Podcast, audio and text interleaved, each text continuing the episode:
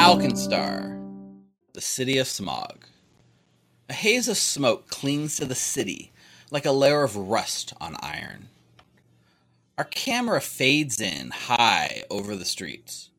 We can barely see the streets below through the smog, except for a few of the towers tall enough to pierce the pollution. As we drift downwards, we do see the city itself seems to come into focus. Divided in two by a large river, immediately we can see the imbalance of wealth between the two sides. On one half of the river, tall buildings and streetlights. On the other, smokestacks and factories churning out the smog. Our camera moves closer to the industrial side as we see hundreds of smokestacks spewing their toxins upwards. Buildings covered in large gears click and clack, the rhythmic sounds filling our ears. After time, the noise fades, and we barely even sense the noise pollution constantly filling our ears. The camera floats down to street level, and we see our first glimpse of the people of Alkenstar. Many dressed in coveralls, covered in soot and grease, carrying tools to and from their jobs. Many wrap damp cloths or fashion masks to keep the constant haze of smoke out of their mouth.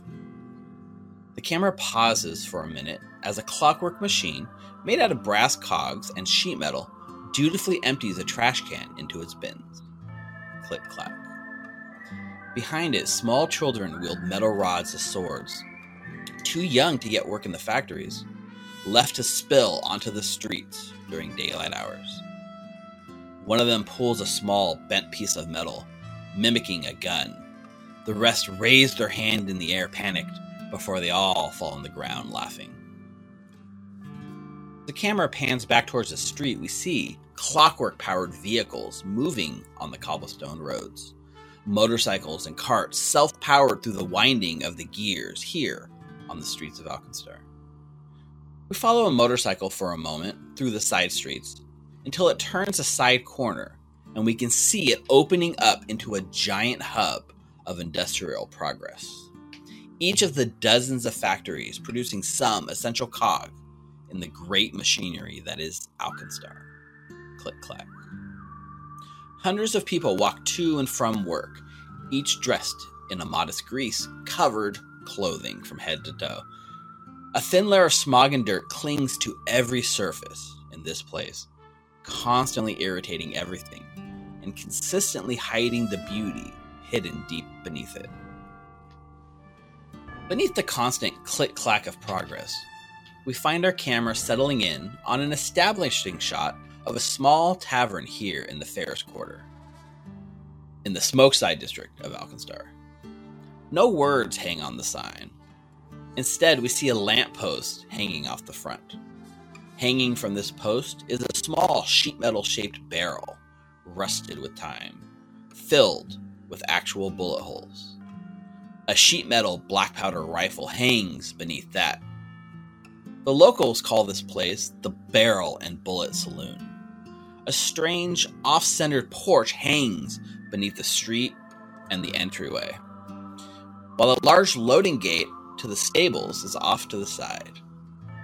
We can hear loud voices pouring out of the front door to this place, and piano music floats out.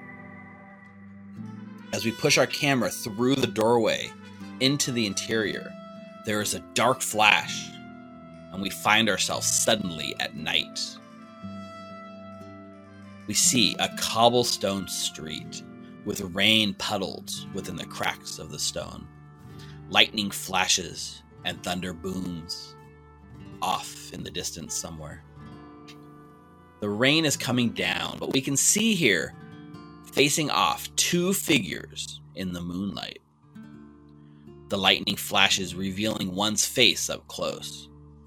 It's a powerfully built orcish man wearing leather chaps, a vest, and a shiny sheriff's badge glinting in the moonlight. The camera is locked tight on his face as he exhales a plume of smoke. The camera circles round and we can see now a second man, smaller, off in the distance. From here, we can see his hand near his hip, a firearm hanging right on his side. It all happens in a flash. The man in the distance goes for his firearm, raises it, and there is another crack of thunder. There's a tense moment, and the camera pulls out a bit further, and we see the sheriff, too, has drawn his firearm. The plume of smoke spins around the sheriff's hands, and in the distance, the figure falters, wobbles, and falls to the ground. The orc walks slowly towards the figure, lying on the street here in the city. His spurs jangle as he walks, clicking against the puddles. We can see now the other figure was a dwarven man, and the shot got him right in his left eye. There's a pause as the sheriff lights another cigarette with the still burning embers off his black powder firearm. I'm sorry I had to go down this way, brother. You picked the wrong side.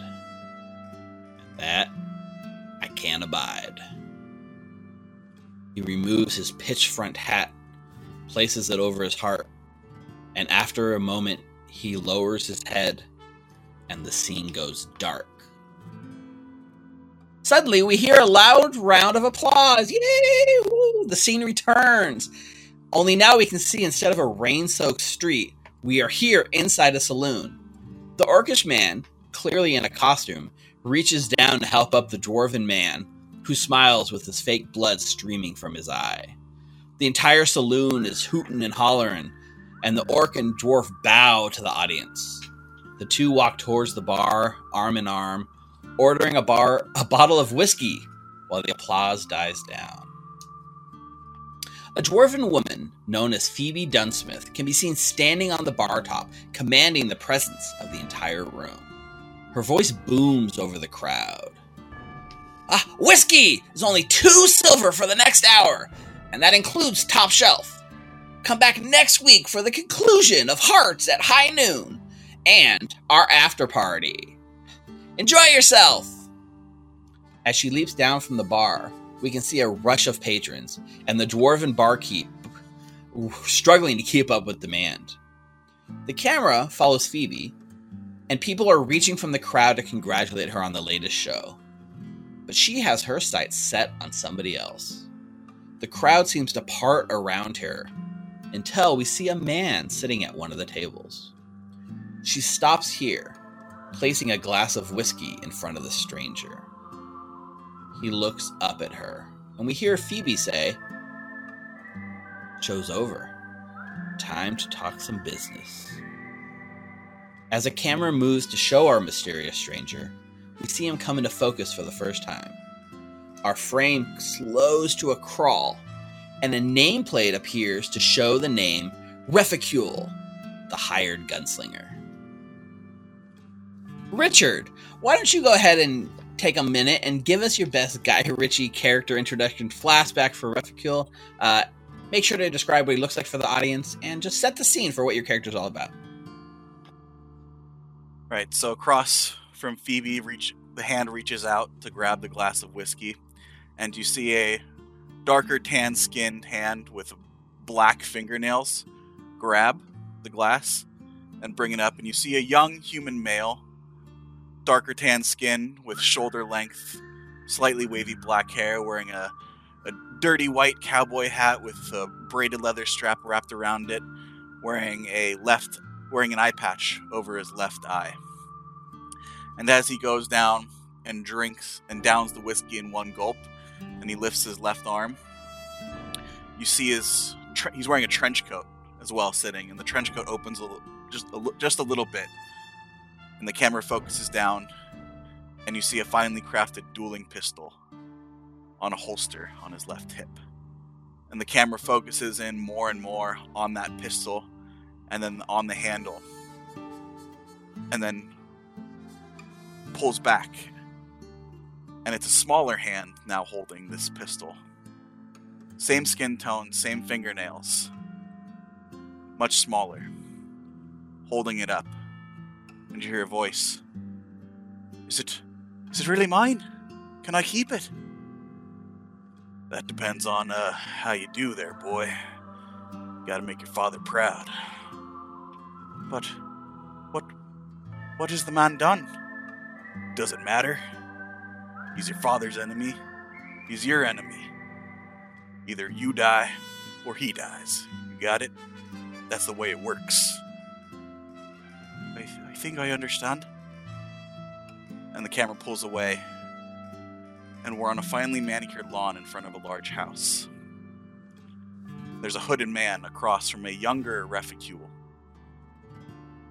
maybe no more than nine or ten, holding the dueling pistol, with a hooded man being held by two others. You see a rough looking man who is talking to Reficule walk over to this hooded man, pull the hood off, draw his own gun, and throw it at the man's feet. Kill the boy, or you die. I, I, I don't understand. You got your instructions. On the count of three. One, two, three. And you just hear bang. And the scene goes back to Reficule finishing his glass of whiskey. Jeez, way to open the show, Richard. so, uh, it, it kind of comes back in Ruffy and we see now that as he drinks the whiskey, Phoebe's kind of walked past him and kind of is pushing his way through. She's pushing her way through the bar. More people congratulating, more people partying, and uh, we see a second person not sitting too far from Ruffy Even sitting down, he is taller than Phoebe, and he looks cramped sitting at the small table. She nods at him, and as he comes into focus, we see him for the first time. Frame freezes, and we see a nameplate appear on the screen Saruk, Keen Eye for Justice. Uh, Tommy, why don't you take us through a little bit about what Saruk looks like and introduce him to our audience with a flashback of your own? Oh, I will. Before I do that, I will say that what happened in the intro, I was very ready to scream "Damn you, Steve!" at the top of my lungs. Right, I right. think that's Well, where that I- was going. I thought so. I thought so. I had you. but also, damn you, Richard, for making me follow that. So, something on the order of like seven feet tall muscles on his muscles. On his muscles sits an orc. The uh, leather armor, which is decorated with uh, what look like fangs, claws, even in some cases just literal bones. A very large, uh, like Sauron esque mace hanging from his belt. Those with keen eyes might notice three of the like flanges which come up from the mace have little like off to the side, which could probably be used as something along the lines of like iron sights. There's a shield which has been painted green with the image of a jagra- blah, jaguar roaring words up in the front of it, such that like if the shield had a boss, it would be in the center of their mouth. Saruk's hair is shaved with the exception of the top, which is tied back in a bun. A beard, which is something on the order of like just clean enough to be presentable in public. Uh, there's a very clear in like his red eyes and the lines that go around him that he hasn't been sleeping the best in recent days as the the shot goes up and is down. There's a snap back to a, a very sad apartment, a dog that desperately wants to go outside, and a bunch of just like random newspaper clippings, uh, notes which are written in Orcish, just kind of like sticky noted to the walls with a little bit of like rope running between them. There's a lot of just pacing back and forth, lots of frantic trying to connect the dots, but then nothing connects again. The dog continues whining and whining and whining. Everything seems to trace back to the middle, where on the wall, literally in chalk, has been written a word. The word in uh, Orcish means demon, Uldrak. The whining continues. All right, fine. We'll go talk to your dad. Let's go. the camera then snaps back to someone who's kind of just staring off into the middle distance, looks up at the person who has passed the shot over. Thank you. I appreciate it. I, uh, Reficule will give a slight cheers with the rest of his glass and give a small smirk and finish the drink. Yep. And so we kind of are they fall in line following Phoebe and uh, moving across the bar. She kind of stops in front of them and she looks at what appears to be sort of like a wristwatch on her wrist. They should be getting here right about now. And she snaps her fingers. And as she snaps her fingers, uh, the camera does like this sort of long zoom across the bar. And we see like the front door, and there's this like rushing zoom towards the front door. And as she says that, we see someone walk in holding the front door open, and it is uh, a person clearly wearing prison clothes with a sort of coat over the top of it. Uh, the frame the frame freezes for just a moment, and we see the nameplate: Halbrent Beastwood colon plays in the Manaways. Period. For fun. Period. Uh, Rick, why don't you go ahead and describe Halbrent for us and treat us to a flashback, and also big shout out to Versace Hovercraft for donating subs in the chat. Hype train going. Anyways, not to detract from your moment, Rick. Take the floor. All good. Thanks, Versace. Thanks, Steve.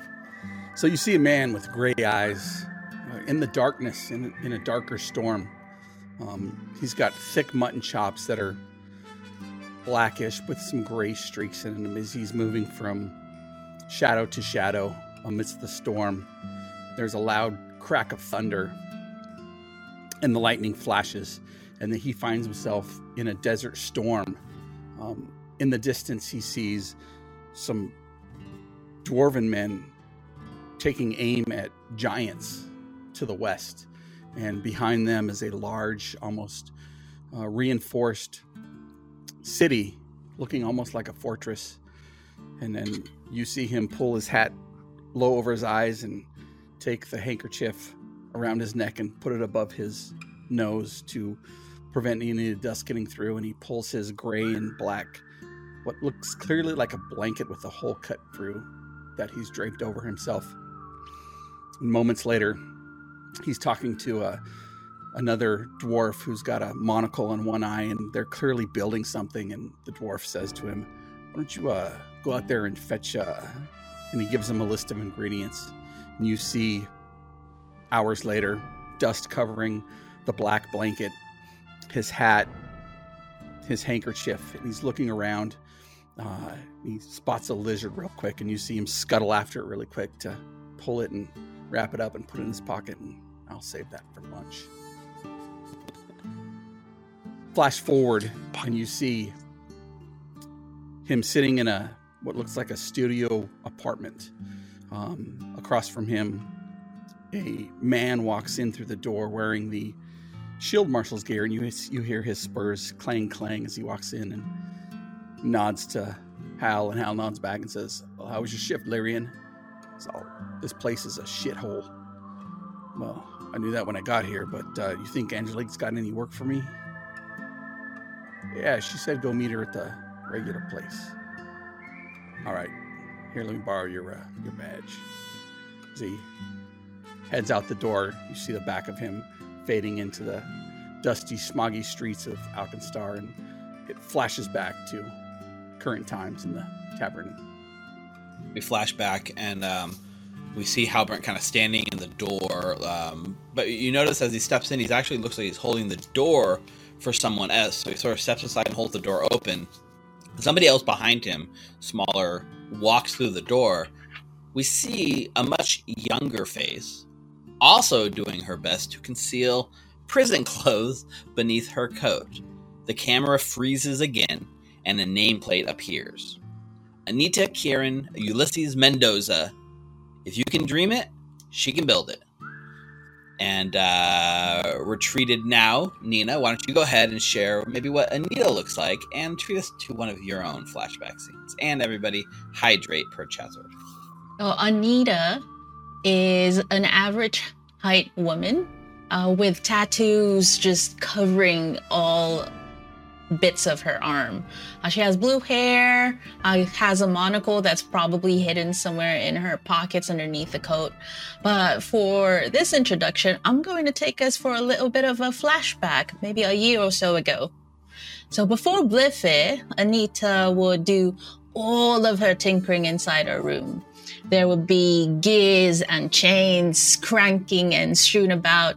There's a Rube Goldberg machine at the far end of our room, just failing miserably at making coffee. Anita's on top of her bed, uh, feet up in the air because she's struggling to get a prototype of the blast boots on. And she says to no one in particular, she says, uh, test number 17 for the blast boots. Due to the disappointing height achieved previously, I adjusted the tension to the springs and decrease the attack for a quicker release. And then there's a click in the recorder. She ties the laces to make sure it's tight. Then she sits up, looks at Wybert, her robot, who's sitting at the foot of her bed. And she says, All right, here we go, Wybert. This will maybe our ticket into Blippi. So she clicks her heels together she waits for the fuses to get into the boots and then she suddenly shoots up into the air, hitting her head into the ceiling before falling face first onto the floor with a laugh. She looks at Wybert. She just laughs while holding onto her head. Kojak, her father, walks in, all panicked, anxious, asking what happened. He sa- she says, "Everything's okay, Dad." And then she looks behind him, and there, following just closely behind Kojak, is Maeve. And then right before, and then before Maeve would maybe be Ruffy, who's eating some chockies. And then the camera would uh, focus back on Anita, who's just smiling and laughing the whole time because finally her blast boots work just to be clear, Ruffy is the same Reficule that we have met earlier in the show. You see a same version of him standing in that scene. Yeah, if it was a year ago, I'd probably be a bit bandaged up and mm-hmm. walking with a limp. Yeah, yeah. So uh, we see like escorting the two of, of these, so escorting Halbrand and Anita, is an orcish tiefling woman with long horns that kind of stretch out of her forehead towards the sky as she motions and we see her pointing Halbrand and Anita across the scene towards Phoebe, who is kind of standing there waving at the two of them. But uh, Anita's eyes looks across this, this saloon, everyone going crazy after tonight's performance, and you see Reficule and Saruk standing there next to Phoebe. The scene is yours, guys. Are we close to them already? You're like across the bar. You came in the front door. They're kind of towards the back of the bar a little bit, and there's just a huge sort of swarm of patrons between you and him trying to get their, you know, cheaper whiskey at the bar. I elbow uh Albert. Yeah, you see them? Yeah, yeah. Greeny, you can't miss them. Your boyfriend's probably over there too. Would you stop calling him my boyfriend? He really isn't. Is he your brother? You guys look nothing alike. Maybe. I mean, Kojak I don't know. Who knows? He's not my boyfriend. All right. Well, let's go see what they have to say, how they've been doing. All right, let's go. Yeah, so it's easy enough to push your way through the sort of crowd and, and make your way towards the two of them. And for the first time in months, because at this point you guys have both been holed up in jail for pushing three, four months now, uh, we have like a reunion. Oh, Annie, it's good to see you. I you doing okay? Him. I punch him. Perfect you. What? It's nice to meet you. It's nice to see you again. I take a right. seat. Mm-hmm. Saruk, hi. It's been a while. Probably just. It's good to see you're still in one piece. I look over towards uh, Pal and just nod once. My uh, uh, my dog make it to you? Yeah, yeah. And she's back at Aldo's. All right. I knew I should have taught her to fetch first. Right, Whiskers, you're here too. Fantastic. He was with me at the prison. What exactly happened? It's a little loud out here, right? And Phoebe hears you guys come. She's like, maybe we should catch up in this room, and she has like a little side door that she opens, and it's a little quieter private meeting room that she kind of uses for some of her business. And she invites you guys in to sit in this more private spot. Um, and she, you can see her eyes, eyebrows up a little bit as she looks at the four of you, and you hear her mumbling sort of under her breath, like, "I didn't know they knew each other." Uh, as you all like sort of come into the room, and there's like a soft click, and the loud sort of patrons and tavern noise kind of drowns out, giving you guys a pretty quiet place. It's like a sort of like a round table with like six seats, and you can all sit wherever you'd like and continue the conversation. Well, You've been working on that hook, I see, Annie. Oh, that's all you do in prison. I got some guns now. Mm, By guns, I mean my arm. Right, right. I surrender. God, Refi, I'm properly upset with you. I'm gonna deal with you later, but Saruk has a question. Saruk nods, and the way the papers make it out, you all did. I don't think either of you had it in you. I'd I'd prefer to hear it from the respective horses' mouths. Saruk sits down. hey, uh, Anita, why don't you uh, why don't you go ahead and go first? That way, I can get a few proper drinks in me before I have to tell my story. Right. Um, I take off. I mean, just the prison garb underneath my coat. This trashy coat, right? I'll take it off. Yeah. I take it off. I pull down my sleeves. Um, no. Um, a couple months back, someone tried to steal Wipeout from me. They fucking succeeded too. 'Cause I don't have Wipeout with me anymore, but I just remember Ambrose coming into my office one day. Uh, he said that he was interested in Wiper. He even offered to buy him from me. I said I refused. He asked me out for dinner for some reason. And then the next night, um, no, the next day, the dean told me that he's kicking me out. And then after he kicked me out, they took Wybert. So the next so that night I tried to take Wybert, but I was but I was knocked out by the people that tried to steal Wybert. And then the next thing I knew I already woke up in the prison. And I'm apparently also being charged for murder. That was the part that was confusing for me. No. Ambrose. Muglin. hmm Who the hell is that? Ambrose Smuggling. Phoebe sort of leans in, like to listen to this part. You just watch her, like sitting there, like a kid in a candy shop, just listening to this conversation unfold. Not a name you want to be hearing. That's who he is. I meet Refi's eye like- real quick and give him like a meaningful look, like we have to talk later. I just give her uh, a, a small nod. Uh, Phoebe at this point is, is like piping in, she's like, "Actually, I brought you all here because we share common enemies. Now, I didn't know you had such a background, storied background together. That's interesting. We'll have to talk about that later. But Ambrose, with your help, I can make him pay and get you rich in the process. What do you think?" Does uh, does Ambrose work for or with Shield Marshal Angelique Lovelace? Oh, absolutely. She's on his payroll, I'm so to speak. Two peas in a pod. Those two. Oh, there was also a name, um, a Gimthrak. Uh, the robbers. Damn it. I'm into. I. He's why I'm here. It's the story is a long one. I'm not surprised he's connected. Yeah, he ordered those thieves to steal Wybert. The story goes longer than that. No, we're not related by blood. Yeah, according to my uh, contacts, like this Gr- Grimthrak is uh, just some low-level enforcer that seems to work with Angelique quite a bit. Cert nods. So we got Mugland, we got Gimthrak, and we got And Miss Angelique. Lovelace. Yeah. She killed Dag. Lovelace is definitely in Muglin's pocket. Does his dirty work all the time. You know, all in the name of the law, believe it or not.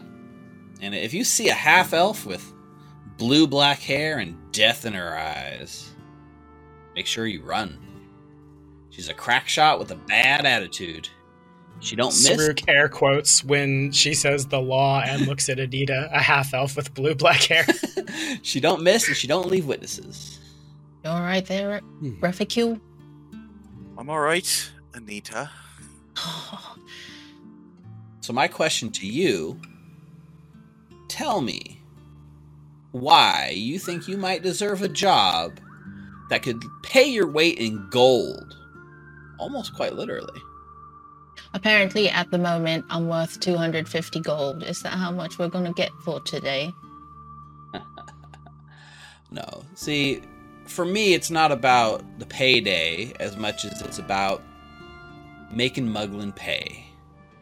Well, Miss Phoebe, I can attest somewhat to my fellows here, but I can guarantee you, you won't find anyone who would want to make Muglin pay more than the people in this room. Sir nods. Payday or not, She, is that a good enough reason for you? she nods and uh, she like immediately like kind of like goes to the door and opens it and calls for someone to bring food and drinks. Um, Miss Phoebe, uh, Oh yes. I'm, I'm not exactly sure how I could be of help in any of this. I, as much as it pains me to say this, I'm only 50%. I'm not as good as I sh- could be without my robot Wybert. She nods. She's like, "Oh, right, right. Well, maybe this will help." And you watch after she calls for the, the food and drink. She closes the door. She kind of walks towards the back of the room, and there's like this sort of part of the room where there's just like kind of cloth and tarp thrown over the corner. And she walks over there and she pulls like the tarp off. And underneath the tarp, we see a couple of things. First of all, we see Wybert standing in the corner. Someone you haven't seen for months. Good thing uh, Secondly, that killer's on our side. Secondly, you see all the gear that like Anita and oh god, all the gear that like Anita and Halbrant had taken away from them and put in like evidence for lockup. It's all been retrieved. So like all of Hal's like blade, his pistol, everything is here, and all of your tinkers, anything you had confiscated off your bodies the night of. I figured this would come in a little handy. Pull some strings to get it. Oh, I run to Wybert. you come running to Wybert and like he re- reflectively like activates and you can hear the sort of gears that haven't been moving and oiled properly and maintained over the past few months sort of cr- cracking and click clacking as he like reaches up and tries to give you a hug like he's been programmed to Oh, Wybert! I miss you so much, buddy! Ah, right, I get a punch, but the robot gets a hug. You know what, Funny how that works. Refi, you I know, thought you were her boyfriend. I no! was wrong. I thought we were at least mates. You know, mates visit other mates in prison, but Annie, if What? I'd visited you in prison, I wouldn't have left. we also had an altercation. We are wanted. We, we were all set up that night. Oh, well, I mean, it would have been nice to know. Did Kojak not tell you? Kojak I told him to tell you. Kojak hasn't been really right in the head lately, so he'll come in there and he'll- asks every single time why I'm even in there. He thought he thinks I'm we're in the college. so rough Reficule, a couple of things like for sure like you probably went back and tried to check in on Kojak a little bit but the one thing you've noticed is there's essentially a shield marshal parked outside his residence basically at all times making it hard to get to him like shadowing everything he does Right, I imagine I could have snuck in maybe a few times. Yeah, yeah, I, I probably, but Not it's not that easy to get through to him, right? Right, so I, I probably met him like maybe like once or twice and told him to tell Annie that what happened and we're trying to figure out a way, or I'm trying to figure out a way to get her out. Yeah, and, and his heart was broken when the news about Anita came through. So the the waitress waiter sort of returns at that point and brings there's like this dwarven uh, person that kind of comes in and brings a tray and it's it's the bartender and they put down basically a round of drinks which they call uh, gear greasers and a bowl of brown bullet curry for everyone to feast on. Saruk begins picking it apart to try to see what it's made of. What what time is it actually? It's it's nighttime. It's it's pretty late. It's probably after eight o'clock p.m. Uh, in that case, Refi will look at the. Uh, no more drinks for me. You got any coffee actually? I could probably whip something up. You all right, Halbert? And Phoebe's just like, yeah, whatever, whatever our guests want. So, um, so yeah, Maybe something sweet too. Cake. Phoebe kind of smiles at Foss and, and says, Foss, why don't you take care? And Foss goes out to kind of retrieve all that. So here's the game. Assuming you're all in, and uh, looks at Anita, who's Yes. the one that's kind of not committed at this point. Yes, I have my robot. Right. Here's the game, she says. Halbert, Ambrose Muglin has a decent portion of his funds invested in an old bank called the Gold Tank Reserve. Now, it's in a rundown temple of Abadar out in the old Ironsides Quarter. You know, the place that's mostly used by ranchers and crooked politicians to hide their going ons. Mhm. I happen to know they've sent half their clockwork handlers out for maintenance tonight and won't have them back until tomorrow afternoon. She stops and drinks a bit of that like gear greaser and it even even her can barely like withstand the like power of it. This is our chance to hit Muglin where it hurts. His pocketbook. She stops to kind of suss all of you out, right? All you have to do is bust up a few of the clockworks remaining, get the vault key from the bank manager, and fill a sack with gold. Once you're done in the bank, run out the back. Now, Muglin's got a few crooked shield marshals on his payroll, including that damn bastard Deputy Lovelace. She and her goons are sure to be hot on your tail, but don't fight them. They'll gun you down in a second if you give them the chance. Just run away, and they'll look like fools. Nothing's sure to fry the deputy's eggs like crooks she can't catch. And from the sounds of it, you already fit the bill. You can lose them in the old whaling scrape whaling scrapyard, just west of the reserve. There's a sewer entrance from within. From there, it's a straight shot back to this saloon, where you'll be safe. She finishes the last of the drink. Any questions? the bank manager would be there tonight? Uh, well, no, they're they're they've closed up shops for the night, but I figure you have to hit them by opening tomorrow, like before early afternoon when the clockworks are- arrive. So, presuming you have the skills and talents, you could hit it tonight, or we just wait until the morning and do the old smash and grab plan. should. Really, Saruk nods at hit it tonight. the plan is up to you. You have about 12 hours from now to finish the job. After that, the clockworks return. Tonight might be a good. There'll be less collateral damage if we do it tonight. Less Sure, likelihood for us to die. Yeah. Now, don't worry. When it comes to Muglin's business, there's no such thing as innocence or collateral damage. That being said, uh, I've been trying to tell him, Phoebes. I've been trying to tell him. best not to go killing anyone or taking hostages. Don't get me wrong, I wouldn't mind him taking some of his investors down a notch or two as well, but uh I can't abide working with a crew of marauders as wicked as the devil himself. And she smiles and raises one eyebrow as she locks eyes with Reficule and takes a drink. So this seems like a good moment to have done this. I wanted to do this at some point. Uh, that man sitting across the table from me is currently the subject of a lead. I would like to perception him. Can I roll that now? It's sort of what like a sense motive is it you're trying to like I am because owing to the events of mechanically is the wrong word, but mechanically last session and the last time I saw this person, he and I went to a place and there was a, a thing there. For more information, go watch the prequels. and I would Yeah.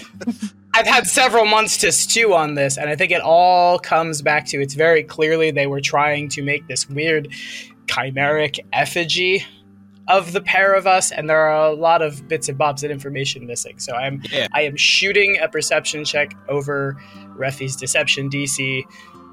You're sussing Refi specifically out, not just the leads. Okay. Yep. Exactly. And so, Like he is literally the lead. The person is the target. Refi, So- what's your what's your uh, deception DC? It's uh, 10 plus my modifier, correct? Yes, that is Yeah.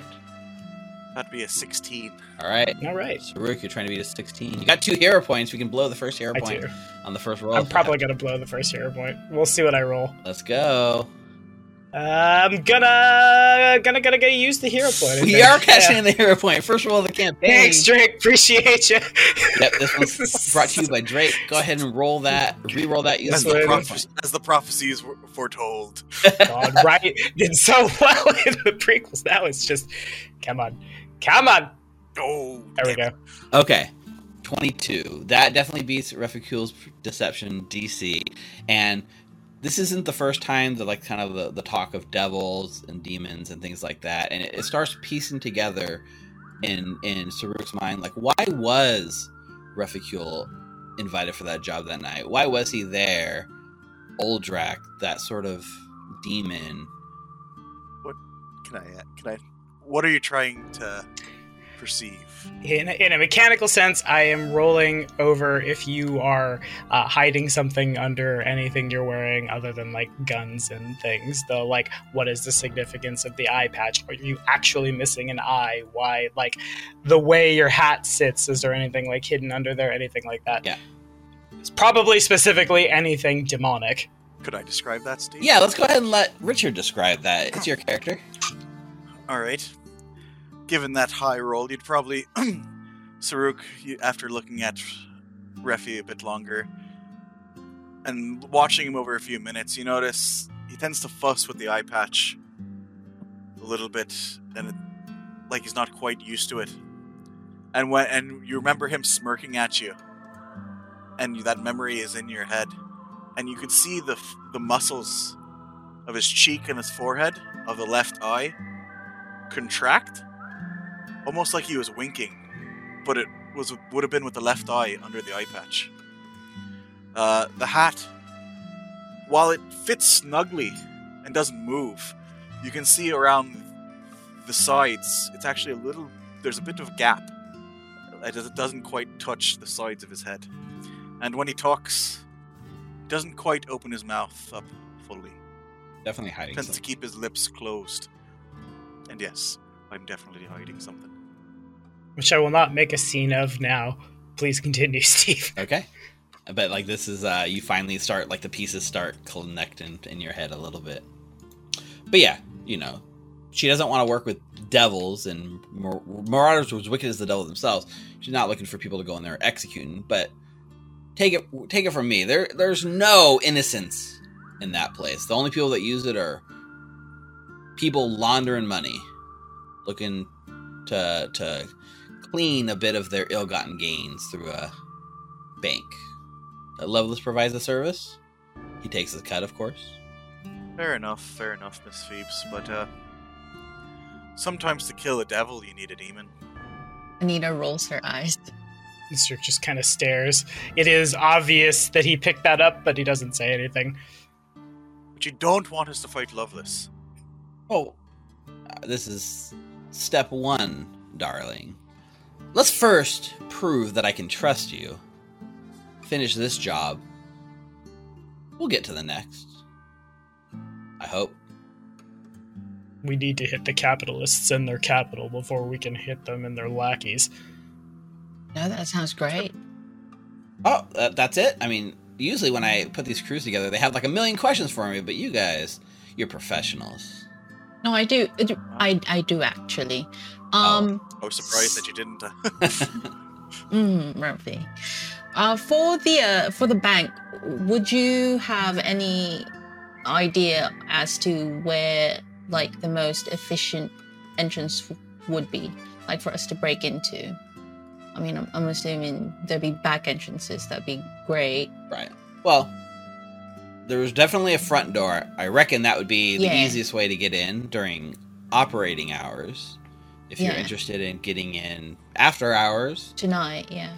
Tonight? Oh, you waste no time. Uh, yeah. I mean, if you can get a key from the staff member, you could definitely get in the back. There, there's an old employee's entrance in the alley that connects the bank to the junkyard. Uh, I thought that's how you make your escape, but perhaps you could make your entrance there as well. Well, I also have a question. The clockwork employees that are guarding them, are they only gone for tonight or are they usually gone every night?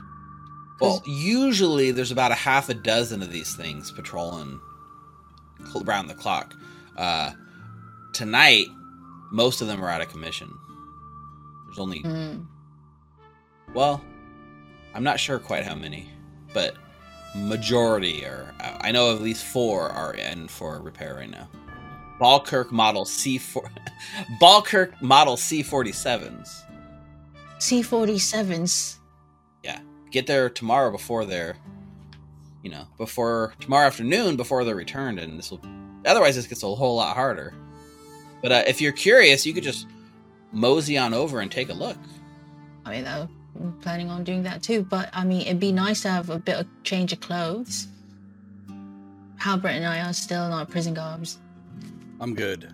Are, are you going to drink that? Oh no, I don't drink. All right. Thank you very much. All right. Thank you. Yeah. You're drinking too much of that out, Brent. I've been stuck in that place for four months. I mean, I got my soggy. Ci- you want a cigarette refuel? They've been sitting in my Yeah, sure. jacket. All right, there you go. If you're off in whiskers. yeah because like your old clothes with all the stuff would still be in it so like your old clothes and your old prison clothes are here in the room with you because it would have been checked in at the the prison for Yep. you to inhale Uh, You know so- what though? Oh, go ahead, Halbert. Here we go. No, please. I'm enjoying my nap. Go right ahead. I should no. I was just trying to see if I could remember anything about the C47s. If you wanted to say something. Uh, if you would be interested you could make a crafting check and we can see maybe what you know about these things Yeah, I feel like Or Saruk is probably recall thinking about those too. crafting. right? Is Right, uh, right, Saruk trained in Yep. crafting? I'm yes. Nice. I would like to That's also. 10 from That's a that's a ten for Ten me. for- you've you haven't read any of the trade publications in four months, Anita. You're behind. You're just so out. I guess now that the man's across the table from me is no longer one of my leads, I would like to switch my second lead from that to the bank job, okay. if that's uh, nebulous enough. Sure. Does this qualify? Uh, yes, it does. But like I, uh, for Nina, you you if you're rolling like a, sort of recall knowledge check, that's the name of the show. You're supposed to do it secret. So for uh, Oh. Tommy, go ahead and make it a secret roll. And I do that by saying blind GM roll in Foundry, right? That is correct. Indeed. Hockey dokie. Question mark. Question mark? Question mark for you. Question That everyone can Question see if they look on the stream. I won't So- look at Twitch. So what is it that Saruk is trying to suss out? Like what sort of information are you looking to get? Offensive capabilities, defensive capabilities, any gen- general knowledge? I I will leave that up to Dealer's choice? you in terms of in terms of what is the most dangerous about them. Are they very offensive models, very defensive models, and then from there. Okay. They are a fairly offensive model. Um, the, the interesting thing about this model is they are equipped with a siren that is very loud, deafening loud. So if they like see you, they can sort of make a siren's call. But also, the the modification on the the Balkirk B47s is that they have a sort of spool of rope kind of coiled in their chest capacity. They can actually hog tie you and like leave you while the siren waits for the police. And those are the ones that are not going to be at the bank, and why we are going there now. Well, right? They're still at the bank. It's just less of them. Uh, uh, she expects less of them to be at the bank. There's four out for repair. The majority of what she believes is there. So if you strike now, there's less of a chance of drawing attention. If we hit them now, there's less sirens. There's less of us tied up on the ground while the shield marshals come to execute us. Yeah, you have a you have a deadline of 12 hours to finish this job, right? From this moment, in 12 hours, the rest will be returned, and then this becomes a whole lot harder. But how you guys spend that 12 hours and how you prepare and when you go, that is entirely up to you guys. We should do that tonight. as soon as possible.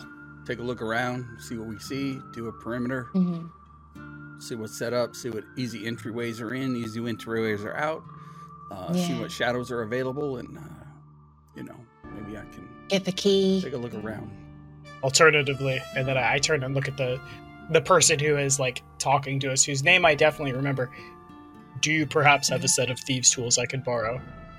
Do you have a set of what? Sorry. Uh, thieves' tools. Uh, to borrow, I'm sure I could sell you a kit if you're interested. I could front you a kit and you can pay me back out of your cut. Sir nods. I'd take that deal as well. Yeah. If you guys both want it, she will procure you guys each a set of thieves' tools and just, you know, take it out of your cut of the job.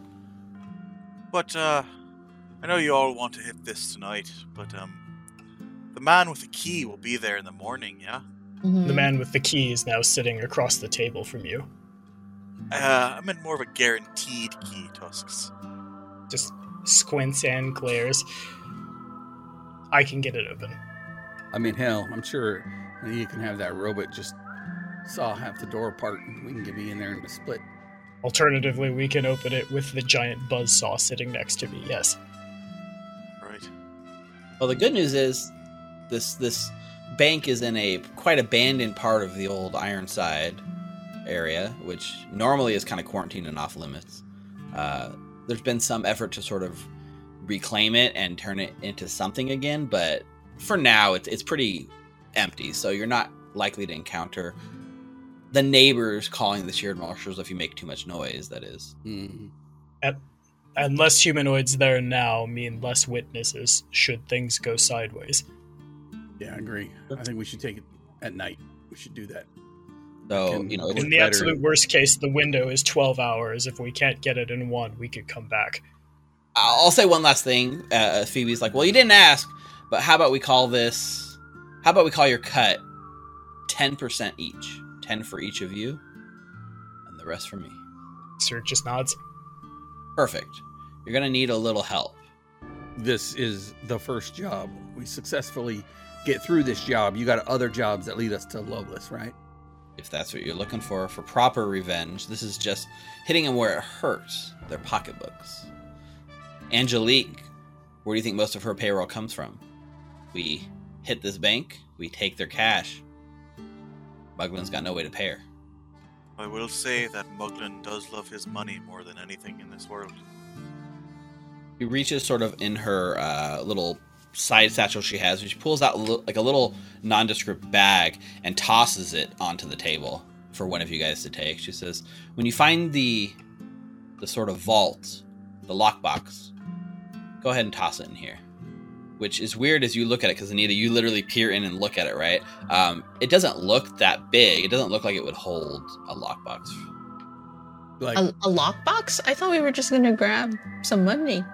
Well, which they is presumably in a lockbox. They keep Oh, it okay. in a they keep it in the bank, which is locked in a vault, which then is locked in a safety box within that vault. So rather than Alright. try to open the vault, I mean, if you can open the the vault, by all means, have at it. But as a backup plan, you can bring it back here, and I have contacts who can take care of such things. The safety box, not the vault, right? Be a bit hard to bring the whole vault over. The whole vault might be challenging, but yeah, uh, I'm going to give you an item, Anita, since since in the RP you took it and looked into it, you get it. Um, you actually get a bag a bag of holding. Whoa! Got a bag of holding. So she does say now now you know in Alkenstar the the magic can be a little funky according to the broadsheets. We should be in the clear for magic over the next day or two, but just be careful when you put in there and take it out. It might not go as smooth as you think. Only use it in extreme emergencies. That's not foreboding at all. I mean, worst comes to worst, we can just put it in his helmet. Why? Why, but Yeah, why not? Um, she also has another thing. She she goes in here and she she pulls or she she basically pulls four hats, like almost like cowboy looking hats, and she tosses one to each of you. And she says, uh, they already have hats. "No, no, no, no. These hats they'll help you. Keep, they'll keep your identity secret. Don't muss them up. I'll be wanting them back when you're done." Um, and she tosses each one of you, and I'll add it to your tokens, a uh, hat of disguise shaped like a cowboy hat. Whoa! All right. Uh, So, what what's like what's the magic word? Um, and with that, with giving you that, she says, "I'll leave you to it," and she go ahead and excuse herself from the room so that you guys can plan your heist and do whatever you want. But we are in this sort of heist planning phase, so you do have a 12-hour time limit. It's not really a time limit; it's just at 12 hours, right? The difficulty jumps up significantly. But there are sort of, I guess, casing the joint type activities you guys could get up to, or you could just head over there blind, right? So you guys kind of tell me most of these activities, like the pre-prep stuff, is kind of done in two-hour increments. Before we before we leave the saloon, Refi goes to the outhouse Okay. and changes hats.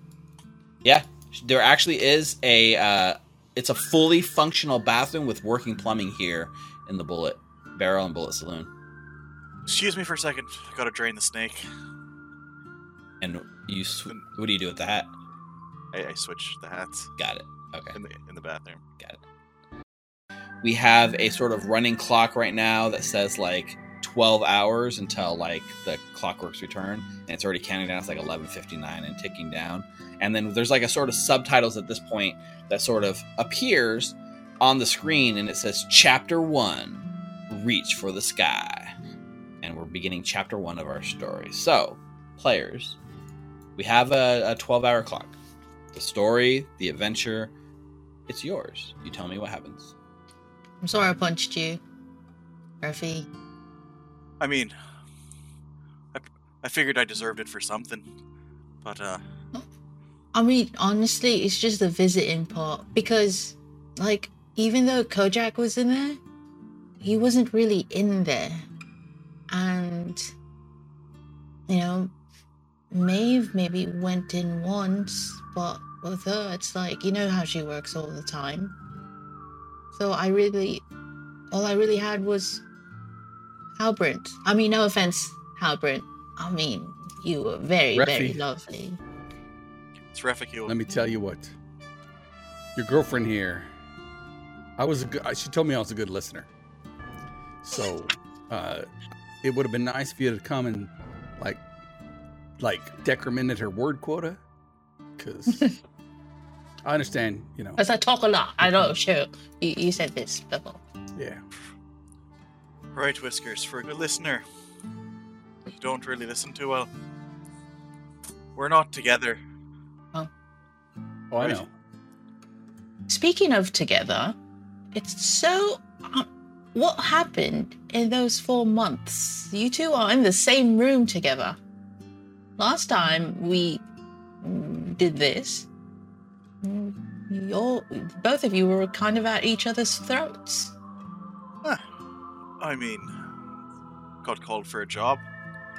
Was told that uh, might be able to hurt someone that we'd be interested in hurting. So, job's a job's right, Tusks. Allies of convenience for the moment. I don't think I can pull this off on my own. So long as we don't, I just kind of like is. I'm so bad with NPC names. She's not in the room currently. Phoebe. not in the room right now. She's she's kind of excused herself. She gave you guys the stuff she needed to. She gave you the spiel. She's gone back to like presumably out in the crowd where everyone is, and just left you for and Wybert here alone in the room. It's okay. Saruk is smart enough to remember everyone's name. So is Reficule. so long as we aren't killing people who are don't need to be killed, it'll be fine. All of us have a collective chip on our shoulder for a conglomeration of individuals. The four of us together are stronger than any of us alone. Perhaps in the doing, we set something right for this city at large. And then, at least as far as I go, I go home. Refugee. Must be nice. Yes, Whiskers. Didn't mean to offend you. Here. Have another smoke. And uh, regardless of what Greeny here says, I think you should do what you do best.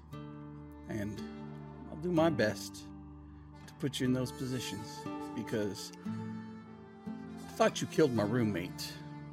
But after what Angelique did to my friend Dag, I mean, she literally shot his head and it blew up five feet from me.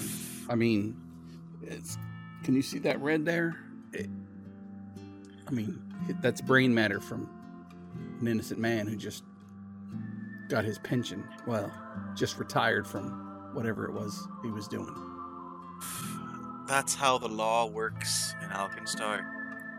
That's how your friend, Miss Lovelace, works. And I don't even know who your roommate is. Why would I kill him? It's not important. What is important is you keep killing who you keep killing. Like you said, you kill those people who need killed. And that's a cause I can get behind, particularly if it involves Angelique. I think a line exists between corrupted, Saruk again, air quotes, police, and what? Someone who's trying to make a little bit of money and gets caught in the middle. There's just a, like, Saruk lets it hang. I don't enjoy killing.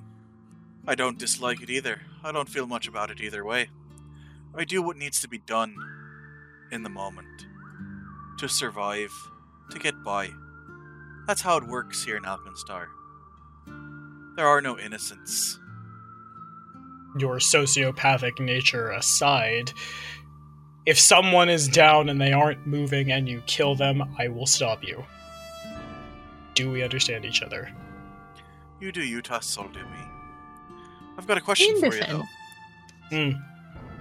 No, I just wanted to defend you, Revi. I mean, so far I haven't seen you really kill an innocent person. Just, just I've never seen you do that.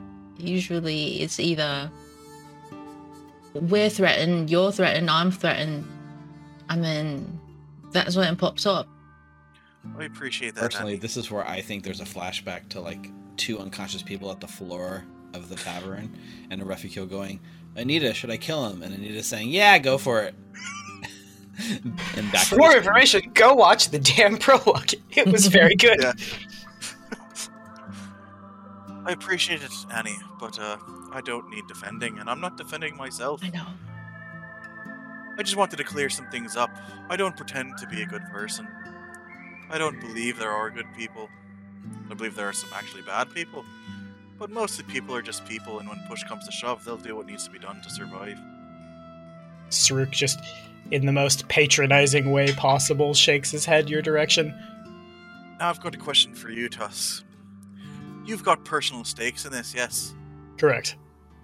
So what is it really driving you? Those personal stakes? Or do you actually want to better this city? Bettering this city is a, a side effect.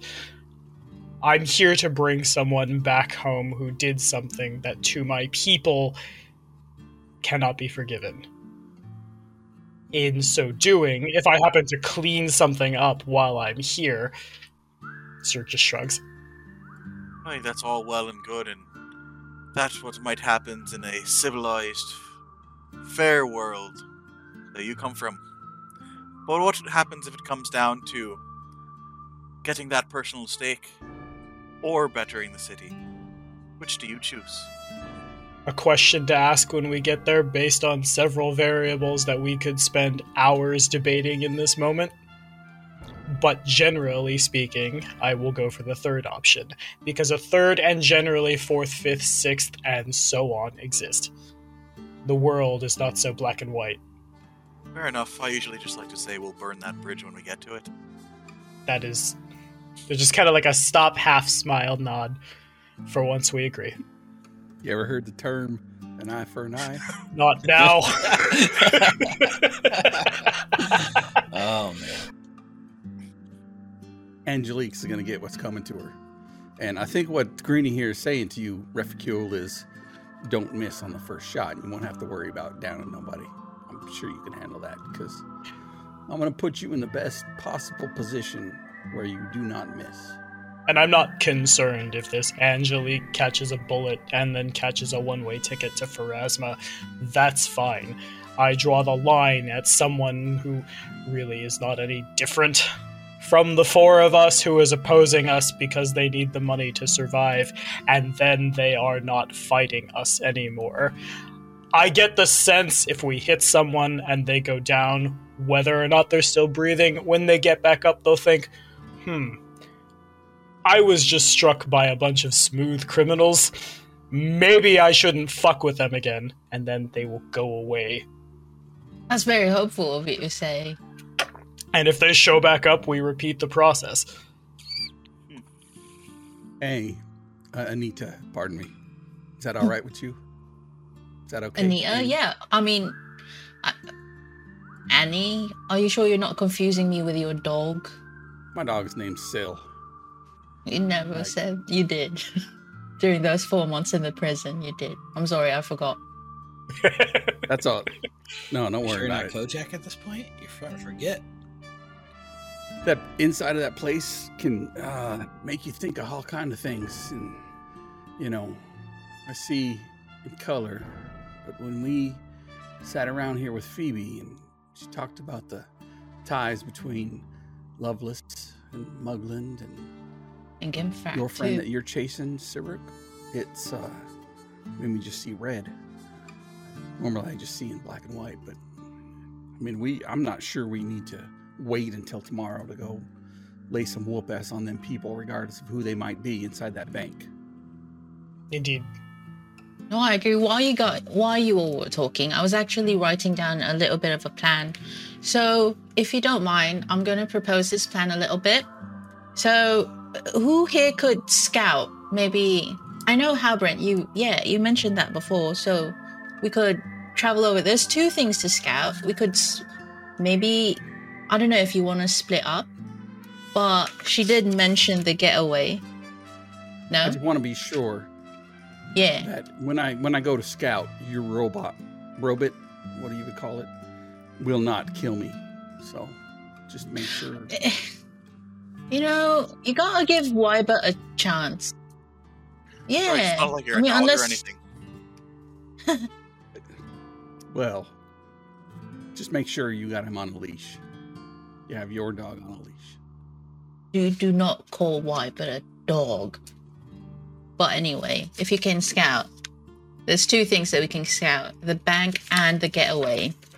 So the getaway is located at the Whaling Scrapyard. Is anyone here familiar with the scrapyard?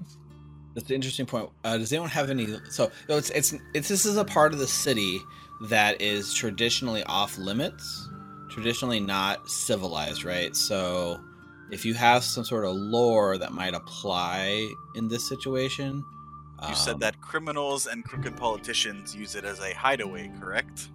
Yeah, As everyone in the party reaches for their underworld lore. Yep. yeah. I mean, you know what? I think you're right. I think there might be some bit of underworld lore that could apply here So we should use a recall knowledge check using underworld lore, correct? as a as a secret check. That is correct. As a secret check. Hacha. Yeah. Ooh, we God both got question marks. Wow, we did so well together. What you guys know, you both know this, which isn't much, but you do know that the Whaling Scrapyard is it's a place where there there's actually a group of uh, goblins that are known as the Nail Gobblers, and they they kind of have made this junkyard into their home, and they might acquire things through less legal means but it is a salvage yard. It is sort of this outworldy, rundown place where not a lot of people go. So whether it's actually legal or not, the stuff that they find and scavenge and resell, it's a little questionable. But most people look the wrong, the, the other way at least on it. It's not really enforced. These nail gobblers are good at finding obscure pieces of, you know, old equipment that maybe you might need to get your hands on. Uh, but the scrapyard itself is just a large junkyard that nobody really wants to go to. so we leave Syl behind on this one. The scrapyard is. I don't remember the name of the goblin tribe. Saruk snaps his fingers a bunch. Nail Nail gobblers. Hmm, hmm. My goblin is a little rusty, but I'm pretty sure I can.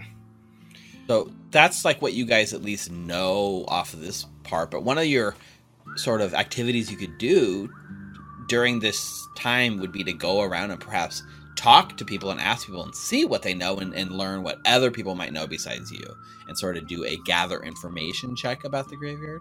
Or sorry the scrapyard? The graveyard. The foreshadowing. right.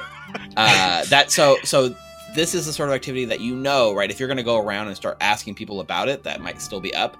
The time's short sh- shutting on that because it's middle of the night right? We've only got a few hours probably the first four hours before the whole city's kind of turned in for the night. So if you're going to gather information you have only a few hours to do it Makes sense. Out of character, I feel like that would take a very long time, and I think the four of us have enough skill sets, the four of us, to get specifically information. Unless somebody's like, yeah, no, let's go talk to everyone about the nail biters. So just to be clear in a mechanical sense, it's kind of simplifies all these scouting activities. It's going to take two hours per activity. So doing that would take two hours. Going and scouting the place out would take two hours. Any of these sort of activities you can think of is going to eat into two hours of your time, and you can either group up, split up, and spend that time however you want leading up to the heist. I think the less people that might have the Ironside quarters and the scrapyard in their minds when this heist happens, the better. Indeed. I agree with Reficule. Man, I've had a few too many of these things. Maybe we do it in the morning. Shit. Don't know how you drink those after 8 p.m. As I'm downing another, like, my fourth cup of coffee. I mean, we could maybe ask Phoebe if it would be easy to sh- to look for the entrance. Oh wait, she said that it's from here. What if we just go from here, get out, uh, get out onto the whaling Scrapyard, and then go Use to the, the bank getaway. from there? Use the getaway as an entryway, and then a getaway again. It seems Yeah, I mean, at least we'd be familiar on where it would be. It wouldn't be like because I'm assuming from what you all said that the scrapyard is huge. So if we just go west, west is still a huge quadrant of the entire thing. So we just if we're on a getaway and we're being chased, I don't think we'd be under a situation. We get burned coming out of the entryway that's no longer a getaway.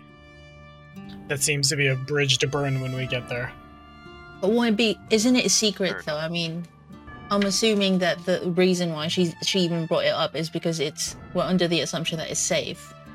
We're under the assumption that the back door the employees use is safer than going into the front door of a bank with the intention to rob it. Unless I missed Well- something. The the the key part you guys seem to be missing a little bit is that the within the whaling scrapyard is a entrance to the sewer and her belief is you can then use the sewers to navigate your way back home undetected right like Got it. getting Oh, okay. you'd be able to Not if kind of tunnel directly. Oh, okay. no you go into the My bad. sewers and then and then you guys find your way through the sewers back into the city proper come up with the loot and then return here Mm, so the reverse is possible but it's going to eat into your time figuring out the route through right. the Yeah. the, the sewers, right? Never mind what I said. So I feel like we just go there, we find a plan of action, we take it. I we seem to be getting far afield. You had notes, Anita. Yeah. Yes, I mean so far it's really just the whaling scrapyard. I'm not sure. Did you share out of character? Did you share the information that you got from your recall knowledge on the bulwarks? The cop, the cop, the cop bots, Robocops. Yeah, yeah, yeah, for sure. Okay. All right. So, yes, that that should be everything. The Ironside, the bank, the key. Are you confident that you could open that vault, that vault without the key, with just your thieves' tools? Saruk. If not, this we time- go to plan B. Al puts the hat on his shoulder and he turns into a Anita and says, Are you confident that you can do that? I grab Sure. the hat. I also become Anita. I am confident that I can do that. I'm a very learned woman. And then Saruk realizes he's ready because I assume that went through somewhere. Local student student loans due went to jail. Oh, I'm I'm sorry. Oh, I was- need- So as you activate the hat of disguise, Hal and Saruk, please roll a d20 for me. Oh god damn it! I hate it. I hate everything. Hacha. I hope it's just literally just Hal and Saruk standing there, sitting there normally. Oh, God. like Let's go. saying they're act- doing the Natural accents. So Oh, there's the natural one I was hoping for. So Well, you let's you activate it and you try to turn into Anita. Uh, Mhm. As you do, there's almost like a shower of sparks that wrap around your head. I'm gonna roll on this table real quick to see what happens. Oh. but in that moment when it happens uh, you don't end up looking like anita. You end up looking like this half like like you got like anita's eye over here and like part of your Mm. mouth over here. It's like this weird amalgamation amalgam is oh my god i can't even say the amalgamation of anita and halbrant together. Um, can you also at this point roll another d20 for me? Ah, yes. Disguising yourself as a strange flesh warp, combining. this is a and yourself, that's wellspring surge. Oh, Jeez. 18 uh, so you as this happens there's like a, a- the magic malfunctions here and there's a, a wave of emotional turmoil that shoots out of your hat that that pulses through the room. um, everyone everyone Wait, is have sort of everyone. sit with the with everyone in the room. Oh no i guess in this case it's only it's only hal hal uh, you have one minute of emotional turmoil where you become like manic depressant to the max oh uh, no. why you're why you're impersonating Anita. I swear, Um, I asked her for the magic word. Like, I'm not sure really what what happens. Mechanically, if we were like in combat, you do a DC flat check at the start of your turn, and you either become manic or depressant. You What either have do like, like that for? bonuses on everything or like penalties Ah! on everything. Look at your face. Look at your face. Why do you look like you want to punch Refi? I know I'm old, like twice your age, most of y'all. So No, you tried. I think it's a bit of an improvement there, Whiskers. Do you need another drink, or maybe less drinks? I mean, another drink would probably like probably be good right about now. Do you want to go I pet your dog? if you You look a take little off sad. I- I- If you go take off home, the hat, like, would it get, would, would it go away? Will it go away? No, if You you take take it off. I got a bald spot right there. I'm not going to look at it, but I mean, like, if you take it off, w- would the magic go away as well? Or do you think it's just going to stay there? Are you stuck wanna that way try? forever? Okay, so because Foundry's so awesome, I can just pull in the Wellspring Surge table as a macro, so I have it ready to go for future. We just click the button and get the. the The table is turning into plants. I hate this city. Do You want to hug? Do you want to hug Hal, Brent? No, you're uh, you're not mine. I mean, why does it have to be rom? Ro- why, why? Why does it have to be romantic? Also, why do people keep bringing that up? I'm sorry, I was kidding. It seemed the levity seemed important. Looking at the, the poor- Oh, I it's digress. just After a minute, Hal's like, "What the hell is happening with this hat?" Like, Yeah, it takes a minute, and then finally the the emotional surge passes. You go back to being whatever Hal normally is. ugly Hal. All right. Well, uh, what I tried to uh, present was, hey, we can look like some of these people who are walking around the place, and maybe we have the like the supervisor's key, and we can get in there, or we can say, "Oh, go about your business," and like the person, either you or you, can come around and like unlock it, or we can have the robot cut it down or Mm. something. We're just the maintenance team, and we had to bring in our robot. Exactly. oh yeah, with the maintenance team. I would say it's it's interesting to, to know here that you could theoretically spend some of this time before people go to sleep and actually find someone that works there so you know what they look like and like then you could then have something to disguise as right You know what? I think, um, I think I'm getting pretty, like into my cups. Uh, maybe we should just like get some fresh. Well, we should get some air.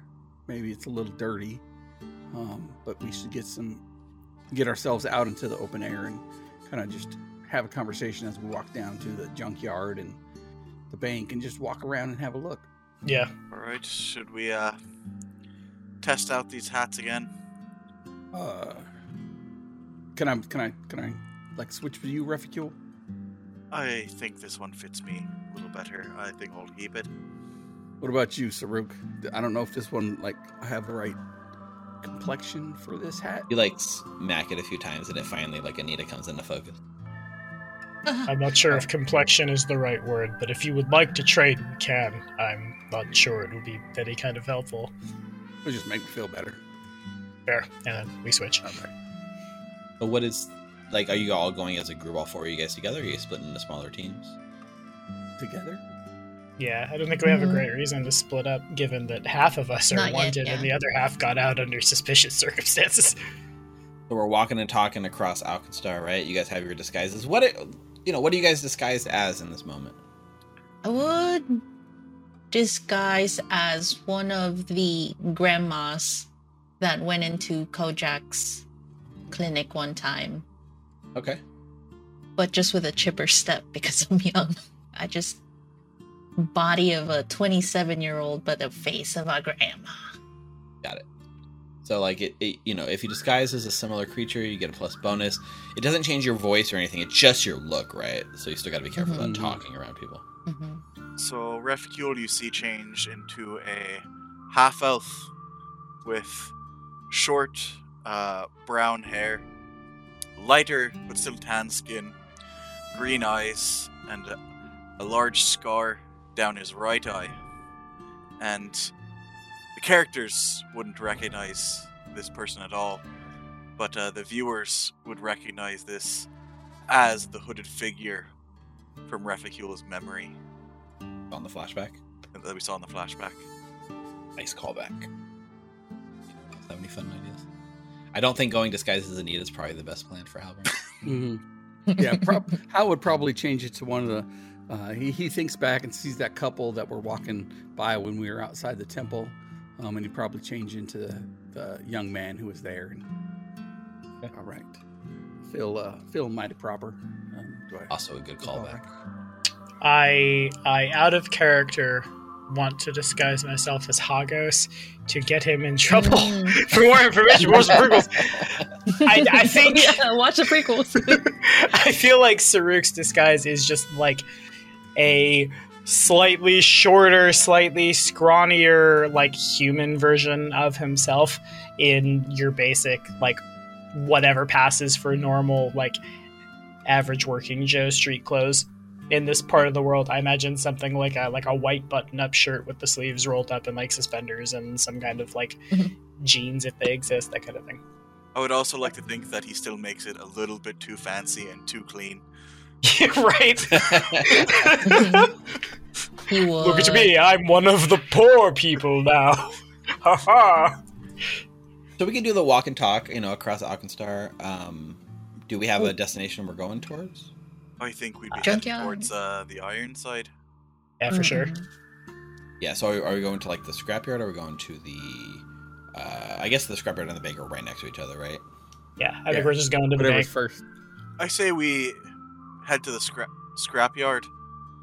I lost caravan RPG. Thanks for the raid. Sorry to step on you there, Richard. Good. Yes, but uh, if we're heading to the scrapyard, at least we have a reason to go there. Say that we want to maybe procure some items from the the nail gobblers.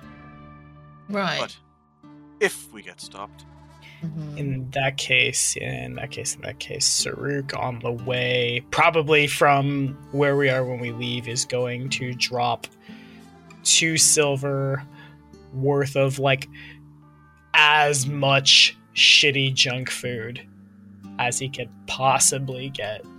Actually, no, I'm going to drop four silver. I'm going to drop all of my silver pieces on just garbage bar food. Okay. Uh, you go to like drop on garbage bar bar food, and much to your surprise, the the sort of food in this bar is actually pretty top shelf. There's it's hard for her to get like non quality, really junky bar food here. Like you get way better food for your money than you would expect in a place like this. It's hmm. cheap. Fair enough. If you want the the sort of junkiest food, I can tell you what you find. Yeah, and like quantity is important here. Quantity over quality. Mhm. Got it. I'll go ahead and look that up in a second. if you wanted For junk food, I, sh- I should have known. We could have went to the Leaky Nip. Is there really a thing called the Leaky Nip? Why It's a haven't thing I that happens to some of us sometimes. right? That's, that's just the spot. On the way there, on the way to the scrapyard, I'd like to take Refi aside for a second. Refi, Oi. I think Saruk's busy buying like bar nuts. Like they're they're like going Yeah, well- through all the good stuff and looking for like the, the stuff that's been sitting like in the back of the shelf for like a few weeks too long. And Actually, thinking about it, on top of that, uh, specifically pickles. I am slowly bringing the goblin lore in the back of my brain is slowly booting up. I was Okay, like, mm, yeah. pickles important. Yeah. There's a big old like sort of pickle barrel that they can Pickled set eggs. It's like Pickled one, anything. One, one copper per pickle. Oi, I have so many pickles. oi, what's Yeah, the crack, Annie? Hundreds. Remember when we went to that uh to that fair before you, Kojak, and I, and then you wanted us to take a photo. Right, Yeah, I so- told you I really didn't want to take a picture. I know. I tried to talk him out of it, but you know, Kojak. Um. So when Ambrose came in, he saw the picture, and it was re- the reason why I'm bringing this up to you is because he took notice of it, and when he took notice of it, he took notice of he he he asked about you. I didn't Did say anything. Yeah, I didn't say anything. I say you were someone. I mean, is there anything I should know? Is I mean, before or after? Said he stole your He- he stole your work. He, he he tried to steal Wybert from me. He tried to buy him. He tried to buy Wybert from me. Is that after or before the picture? It was so he asked me about Wybert first, and then he was walking around my office, and then he saw the picture. Right. Yeah, I'm like I said, I didn't say anything. I said you were someone, and then he asked me out on a date. I didn't say yes, but he offered because I asked if I could get a carriage. Oh, of course would. And he said, and when I asked if I could get a carriage, he said that he could. I've never had a carriage before. So I say yes. And then he fucking had me in prison. What? Listen to me very carefully. I know, I know you like your carriages. I know you like your fun, and we've had a bit, a bit of it on our jobs, and uh, you've had a very good life with Kojak, yeah. Yeah. The world that Ambrose Muglin lives in is a different world than yours. There's no fun. There is no good times. There is no fancy carriages that don't come at a price. He's a dangerous man, and I don't want you to take him lightly. Okay. I mean, I'm taking your word for for it, but I, when you're comfortable, because it was really weird when he took notice of you in the picture. You remember how I came to you in Kojak? Yeah, we found you at this scrapyard. Oddly enough. Nearly dead. Hmm. I told you that I worked for dangerous people. Ambrose Muglin might be the most dangerous person I know. Hmm. Wait, hang on a second. So just because I said no, do you think he's gonna come after? He's not that petty, is he? I mean, vain, narcissistic, me- uh, megalomaniac, sure, but petty. I don't know if petty's the right word. Vindictive. Ruthless. Mm-hmm. A man that does not take no the word no. Any circumstance. Oh. I, you know, bringing this conversation up, I really feel like I fucked up. Not just for me, but No. I told Kojak I didn't want to take that fucking picture. Wait, wait, wait. Wait, so you, do you still live with Kojak? No, I've uh I've managed to sneak in and see him a few times, Yeah? but he's being watched, Annie, twenty four seven by shield marshals. What?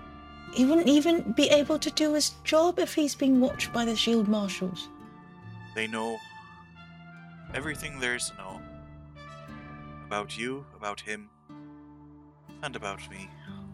Ah, wait, hang on a second. Have you been looking out for her? For her? I kept my eye out, don't you worry. She's safe. Alright. She's never been touched. I mean, not that she didn't want. I mean, you know what I'm talking about, Ravi. Right. No. I don't think, uh. Either they don't care or they haven't made that much of a connection yet. All right, good. That's good. That's the best news I'm getting from this so far. All right, so Ambrose. I, I know you want to see Kojak, but that might not be the best idea right now. I mean, what else could I do? Rob a bank? Hmm. All right. Have you bought Have you bought your pickles yet, Saruk? Just carrying barrels of Oh whatever food. Old spoiled bar pickles. For a pretty straight laced guy, you eat like shit. This isn't for me. This is for the goblins, particularly their chieftain. Oh, If you if I know one thing about humanoids, it's that if you give them food, especially here, it tends to smooth things over. If I know one thing about goblin tribes, it's that we're walking into turf that is owned by them. So if we make an overture, something along the lines of I don't know, "Hail, mighty chieftain, may this no offense help you slay dogs and horses and other cultural things that are relevant to this particular tribe and then give them a shitload of food, it will probably grease a lot of wheels for us. well. I- I'm gonna let you do all the talking. Of course. Eh, it's not a bad idea, Tusks. You've got. I would have just pulled my gun. I'm not going to take the easy bait. So I- I oh, think- by the way, yeah, um, if we before we meet the goblins, I'm gonna step back with Wybert. I don't want them scavenging Wybert. I mean, I'm not judging them, but I feel that they have an affinity for technological stuff, and Wybert's pretty technologically advanced. Again, the point of feeding them is should we end up having to run back to the scrapyard bleeding, bruised, or whatever happens to Wybert, they don't decide to take their chances with us. Thank you. Albert, you were saying something. No, I was just gonna say uh, I'm gonna take a little bit of a look around once uh, once uh, Greeny here is having this conversation with these people. And, uh, don't get too startled, but it might look a little different. So I feel like I need to stress that most goblins, I. Never mind. I trust you. Okay, you can see in the dark, right? Yeah. And you, Anita? No, Oh, Wybert can. Oh, all right. He could just tell you. Uh, and you, uh, Rifik, you'll see in the dark. I get by. All right. But uh, in the in the meantime, in the bar, Olive ordered another coffee, something sweet, and a glass of grease. Like, if you're now at this point, you'd be paying for your own drink. So I can look up the cost of the the glass of grease if you'd like. Coffee's probably on the house. hmm I wanted to Uh, ask if it was a glass of the grease drink or just literally like one No, no, cup of I- motor oil, please. No, I'm not asking for uh, the grease or The gear greaser, which is six No. copper. I'm asking for kitchen grease. Literal kitchen grease. Okay. Right. Uh, the bacon huh. grease, my friend. So you're looking for like the leftover stuff of the night. Mhm. So, yeah, the uh, uh, Fasir Turse is like dwarven person that kind of works to the bar, and you ask for grease, and they go to get you the grease drink, right? The the gear greaser. I And said, you- God, no, it's after 8. I'm not touching that stuff. Just coffee. But yeah, kitchen grease. right, and they kind of look a little confused, and then disappear back into the kitchen and bring out what is like a tin of just the leftover meat drippings for the day, right? That kind of has been like slopped into this little tin can, and they're willing to part with it for uh, three copper. Done. Do They ha- do they have any desserts, by the way? Uh, they do. They offer. Uh, she pulls, or like they kind of go under the the desk and pull up what looked like a loaf of spice cake, and they're currently selling slices of that. Ah, I was hoping for some candy, but uh, that'll do. So three copper. The spice cake costs five copper per slice. All right, so eight copper. I'll give Eight him a copper silver. They take the silver. Oh, I'd like they- to steal like a salt shaker before heading out of the bar too. What Uh, do you all need with a salt shaker and bacon cream? Nothing. It's make a just there. thievery check, Oh, Anita. fair. Got it. Secret. You can make this public. That's fine. I'll try. I'll attempt to. S- Basically, there's only one person on. A natural twenty. Yeah, let's you see those managed. crits in chat. Yeah, Chris in chat. Oh, our crit emote's not working right now. Oh, yeah, the, the the animated one works. Yeah, use the animated crits in chat. Uh, so as you as you look it over, right, um, you are able to under the watchful eye of Phoebe and Fos, Fo, I don't know, like Fossirter, uh, just palm like one of these things when, and slip it into your bag with no one noticing. At least no one stops you and says anything, and take it with you. I got a salt shaker. Right, so I'll eat my spice cake, down the cup of coffee, and uh Oi, Annie, Yeah. got you a bit of a uh The timer is like one hour's Yeah. past already. I, I, this is this is while we were having the conversation and Saruk was getting his barrels of pickles. Pickles. no, no, Anita took you outside. Okay. I guess you can go outside with your coffee and spice cake. That's Yeah. Yeah. This is at the flashback at the beginning of that conversation. flashbacks inside a flashback. Yeah. I've got a bit of a uh peace offering, if I may. And I hold up the tin of grease. Oh. Thank you. I heard old Wybert creaking over there. Figured. Yeah, I was. Thank you. But yeah, I'm I'm sorry I punched you. I Probably deserved it, and then we go into that whole spiel. right. Yeah. So I think I think there's like a crossfade here as you guys. This is more of a montage of you guys. You have to like go to the edge of the city and like leaving the city to go into this sort of quarantine zone is not common, right? Uh, but if there's one person amongst you that knows the ways in and out of the city and knows how to get to these places, it's probably Halbrand. I also want to ask you've said quarantine several times. We shouldn't be concerned, right? We're not walking into the plague quarter.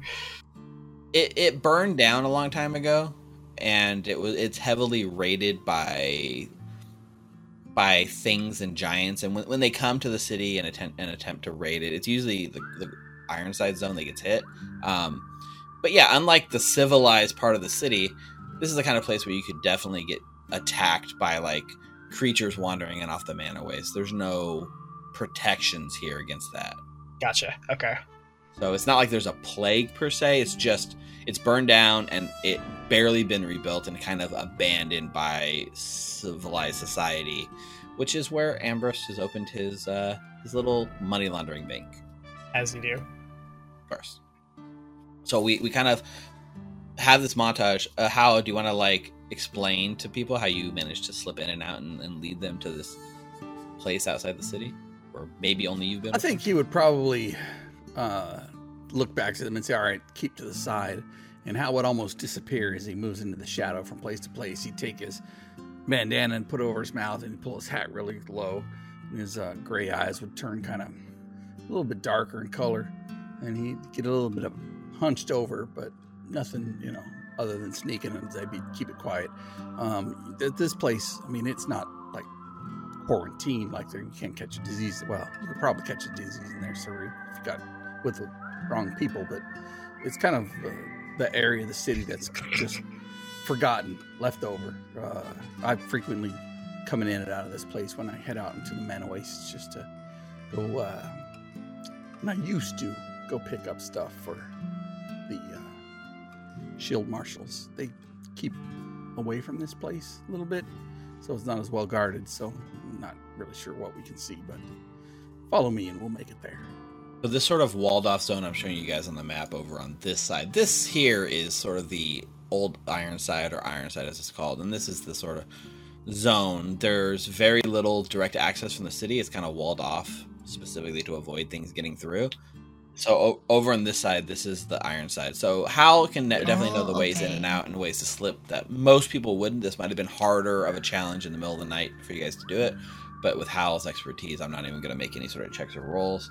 And there's a montage as you guys slip through these mostly abandoned streets. There's people that live here out of necessity. It's free. It's kind of like squatting in these these ruins and stuff. Uh, definitely, you know, honestly, the thing you got to look for out for most out here is probably not disease as much as like tetanus. Right, stuff is rusted. There's sharp edges everywhere. Try not to cut yourself on anything metal. Right. Mm-hmm. Indeed. And so uh, we make our way to the area where Phoebe has kind of directed you, and we see you're in the general vicinity of the scrapyard and the uh, the gold tank reserve. So, as we do this sort of scouting mission, uh, how about everyone goes ahead and gives me a there's there's three different checks I can do, and if you want to justify another one, I'll go with it. Perception for general looking around, scouting visually.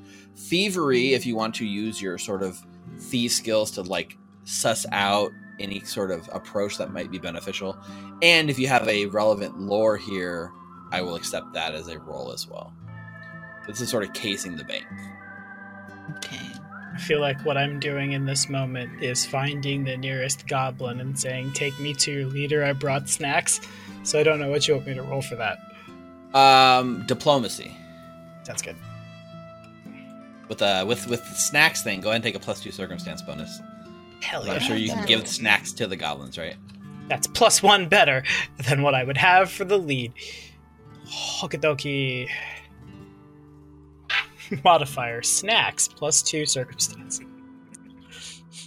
And then, yeah, that's a good one. And then uh, everyone else, if you guys want to make rolls in parallel, that's fine too, because you guys are all on this sort of activity together. Okay, where are we? We're at the scrapyard first. You're at the, the scrapyard is just down the street from the bank, so they're both like in the same neighborhood. So you're out in that kind of old Ironside corridor. I feel like Well- I gotta use my hero point. Yeah, which is A really the 12 only rolls I've made today. It's just we're Two burning rolls, them. two hero points. Thanks. That one's just from you. Yep. So uh, this is the GM hero point. Uh, so yeah, uh, 12's not going to do Much it. Oh, better. uh, 25. I was about twenty-five. So using the food, looking for like random goblins, and, and like you feed, and as you start feeding, you start noticing more and more people come out. Kids, families, you know, people living on the fringes of society kind of come out when they hear there's like food being given out.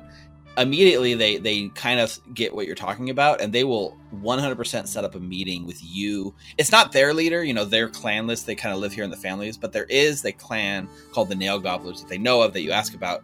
They will 100% set up an introduction and take you exactly where they are and and really allow you to uh to meet them if that's what you'd like to do Yeah, those snacks specifically were to find goblins to meet the nail goblin Exactly. chieftain. So yeah, Yep, exactly. and, and and 100% they will do that and they tell you that um because the leader would have a name lord glass all right reficule I rolled a thievery check and got a natural 20 for 27.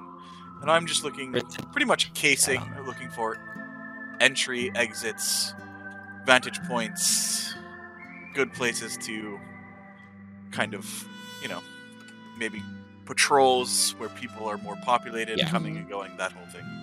So I'm going to give you two pieces of information with this crit. Firstly, the temple itself is an old temple of Abadar. The bank literally is converted from a temple to this, and looking at it, it looks like they've basically put very minimal effort into upgrading anything other than the security. There's heavy doors, locks, etc. Uh, windows are barred over, so there's no getting in the windows. Um, but each door seems to be a fairly simple locking mechanism that could be picked pretty easily given the chance and, and space to work. The, the they are what's called like simple locks, and I think you would probably know the thievery check to do such a thing would be like a DC 20 level thievery check. Not easy, but not impossible.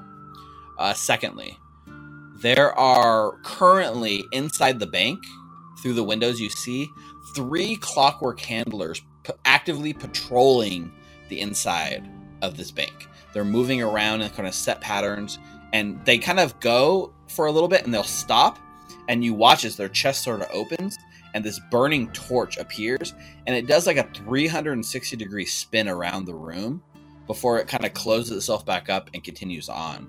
And three of these machines are inside the bank right now at night doing this patrol. And there's one more out front by the door. Right. Annie, Oh yeah. we got about four of those ABCDs, one, two, three, four, fives, or whatever. Yeah. So four all inside or Ah, three inside patrolling, one outside. all right, just the perimeter of the uh to the temple, which is the front door, the back door. One out front, and then three inside patrolling. That I could see through the All windows. right. Yeah, I think uh, I think with that roll, with with the two pieces of information I gave you, you weren't able to really check the back yet. You got those pieces, two pieces of information. It would take somebody else spending some time to maybe get a, a view of the back of the place. I'd like uh, to slink around and do that. Of. Are you doing a perception check with Hal? Yep. Okay, go ahead and make that perception check, and you guys can see what else you learned. Annie, Tuss told you that those things had ropes in their chest, right? Yeah. Oh, so not only that, they also have sirens. So I'm assuming you said it. So based on Mm, what you yeah, said yeah. earlier about the the raid the radar, um, if they get a hold of someone or something that isn't supposed to be there, uh, they'll stop blaring out their sirens, Right. and then it will kind of like hog tie us until the shield marshals come in. I saw these ones with flamethrowers in their chest. What? And then we Flame- Real quick Flamethrowers. to, to talk about this because this is the first time it's come up this campaign, which is you read rolled a secret roll and you said I want to re-roll it if it, if it's bad with my hero point. What I learned is there's actually a like feat in Pathfinder that reveals secret rolls to let you know if you want to spend a hero point or not. What? Like it's like a thing built into the system, which Ah, means so- you you can't know by default, not really. So I will say I- I'll tell you that you're gonna get some information. If you'd like to re-roll it, that's up to you. Damn. it's like you can certainly try. It's Schrodinger's dice roll. No, I'm, I'm Okay. good. Yeah. So you notice the back of the bank is like an overgrown yard that maybe once had a vegetable garden, but it's long in disarray. It's just dried, dead plants, uh, just weeds and dried leaves now. Uh, but there are some sort of housing buildings not too far from the back that kind of overlook this. And you Mhm. see some fires in the night as you're out here, and people that are clearly trying to stay warm and probably have eyes on you. So, if you're back here and you're subtle without making too much noise, you're probably okay. But if you make anything that draws too much noise, you might draw some unwanted attention. But the back looks clear from any sort of patrols, and there is this sort of door marked staff only right in the back of the bank. I'm definitely slinking around. Uh-huh. Hopefully they won't see me. And uh, once I get the lay of the land, I'll head back towards the group. Yeah. Nobody comes like you, from what it looks like. It doesn't look like anyone has maybe necessarily seen you. It's just if you guys go back here as a group and make too much noise, there might be some unwanted attention that comes your way. All right, that brings us to Anita, who hasn't contributed to the sort of scouting Oh. yet. I would like to get in the middle and then, because I'm not sure if. So I'd like to see if I could figure out a path from the bank all the way to the sewers or the scrapyard that would be like the most hidden in the event that we are being chased. So what would be Okay. the most hidden? So perception check? Yeah, you can go ahead and give me a perception check, and then I'll tell you what you. Uh, Secret, yeah? Blind? yes, uh, secret or yeah, probably secret. I guess it's fine. I mean, I didn't. I did Okay. a blind. Well, Yeah. that's fine. I'm gonna reveal it because you hit another natural twenty. Uh, Oh, so Kristen shot on that one. So uh, the Gold go. Tank So Reserve is good at Pathfinder. right. It's definitely a quiet neighborhood where most of the stuff is abandoned. Um, anything in the front of the bank's not going to draw any sort of attention. And as you sort of like map the the route, um, you're pretty sure that with just like literally out the back door, down an alley, turn left once, and then turn right at the first like sort of alleyway would be the dir- most direct route to this sort of scrapworks yard.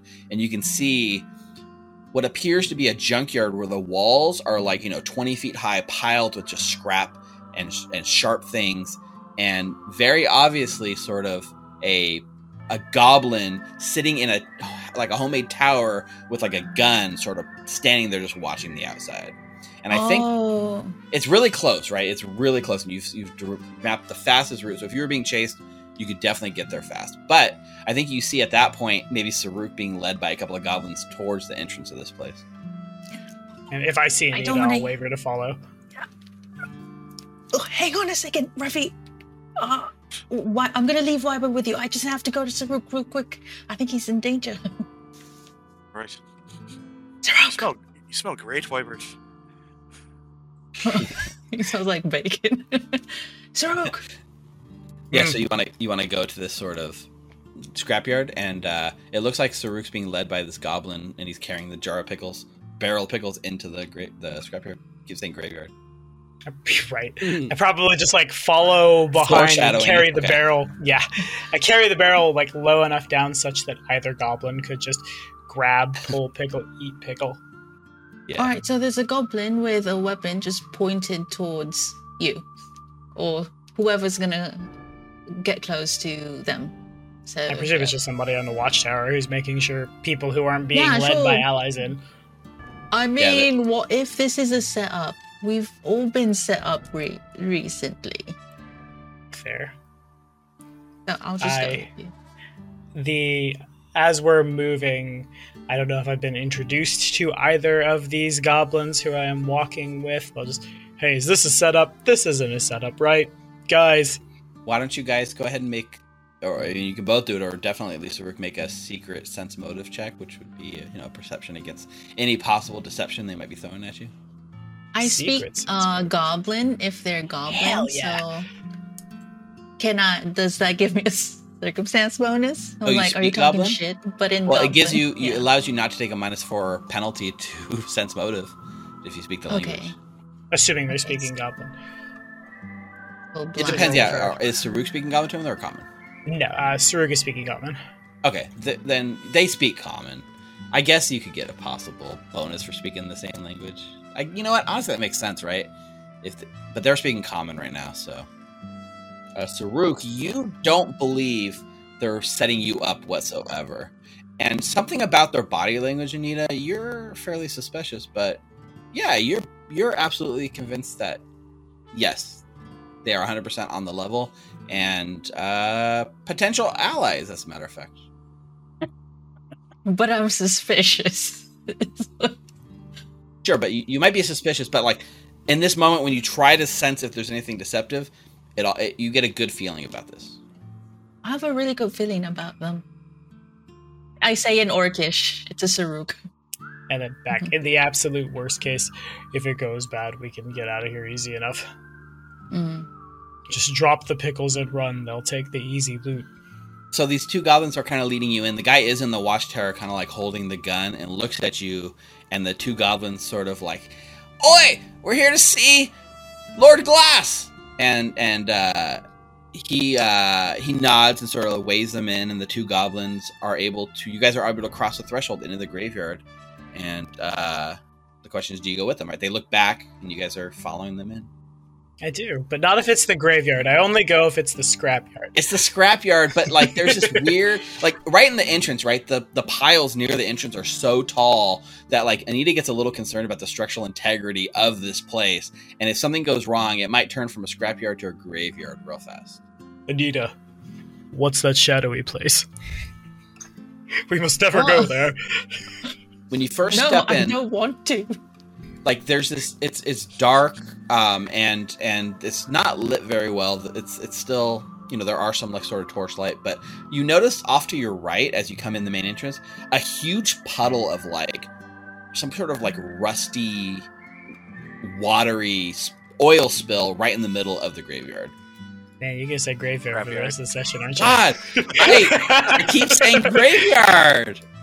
And but they lead you past that towards like a small encampment, and over here there is a small campfire with a bunch of goblins that have made camp. And um, with the proper introduction, you guys are able to meet who refers to himself as Lord Glass. nice I'd like to ask something out of out of character, but still in my character's voice. Um, have you ever heard of something called an eye for an eye no. I'd imagine that they're still seeing a scrawny human and a little old grandma. That's true. No, I, mean, feel like when we got here at this point, if these are friends, Saruk would have dropped the pretense. Drop the disguise. Okay.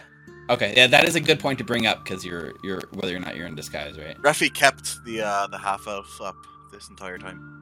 It's me and my grandma friend who's suspicious. Yeah, so um, Lord Glass, when you when you guys show up, it's it's kind of surprising because he speaks in common. He's like, "Ah, took you long enough. We welcome you to Scrap City and accept your offer of help." And he does like a deep bow, standing on this sort of makeshift throne out of like crates. And as you can see, why they call him Lord Glass, his whole like coat is just shards of different multicolored glass sewn into his jacket and as the, the sort of campfire catches it, it sparkles and it makes him look pretty cool, like and colorful. And he's he bows deeply, but the shards of glass almost cause him to lose his balance, and he almost falls off the sort of milk crates he's standing on, but catches himself. So he goes to bow. Just no, great chief. Is that correct?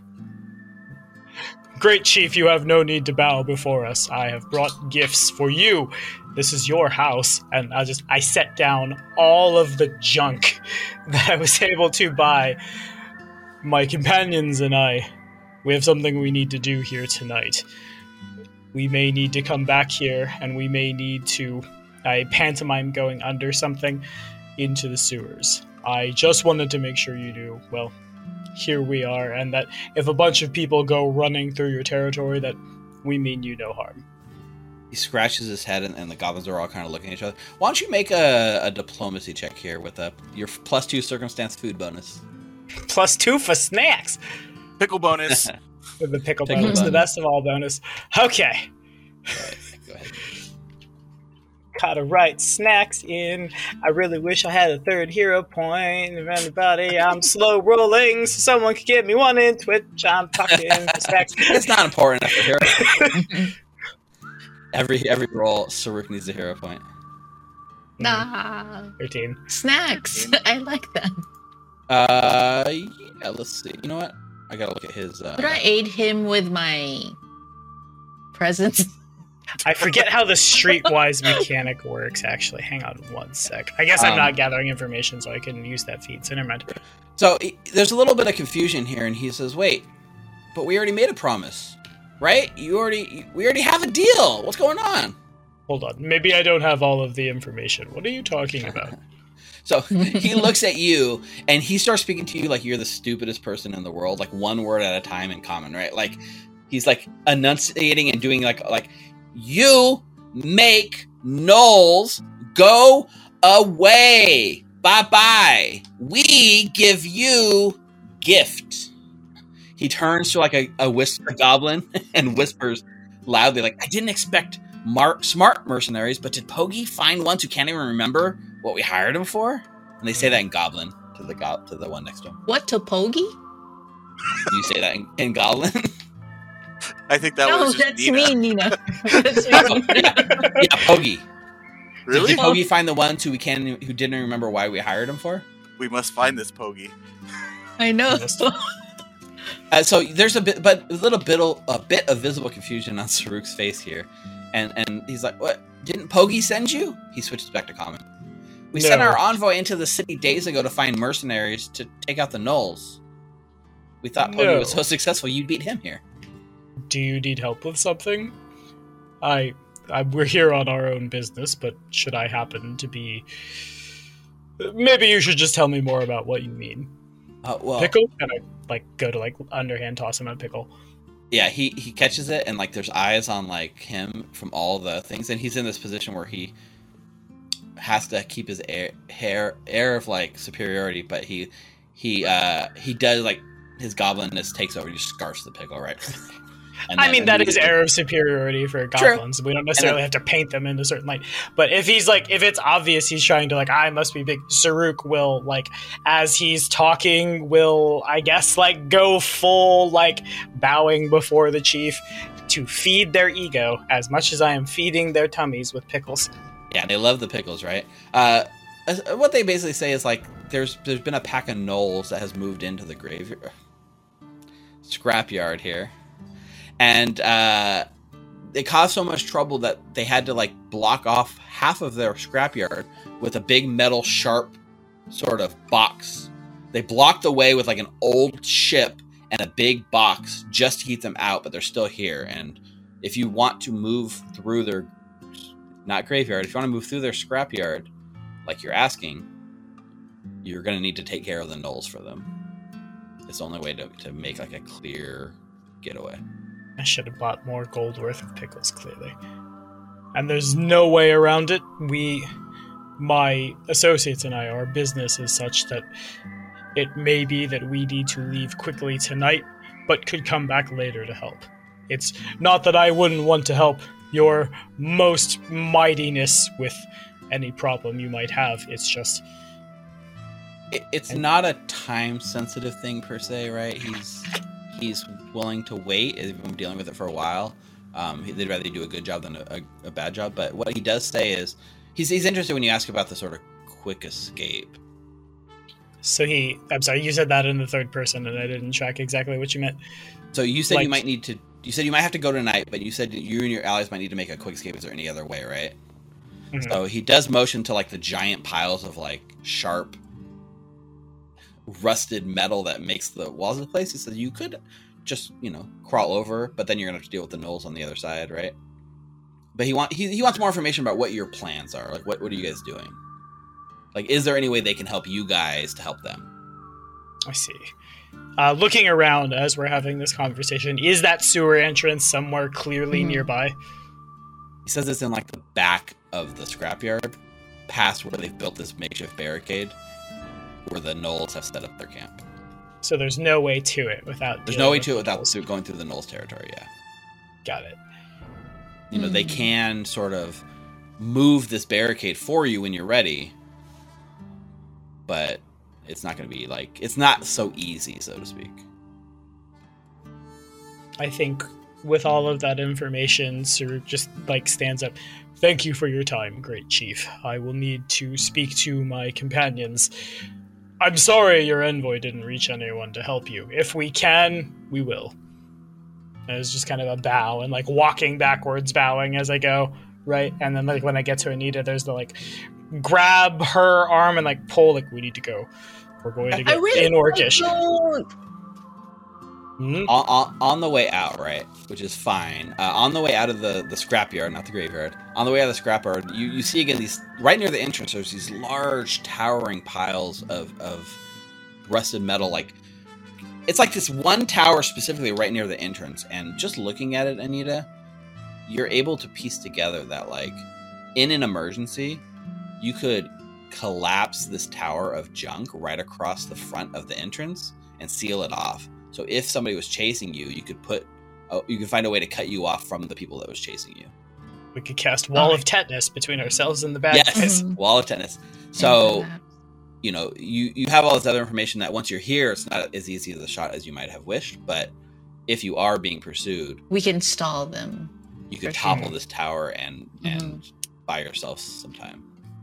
Do I know exactly how to topple it? Like, is it just by force, or do I have to pull something out? Is it a break glass in case of emergency type of thing?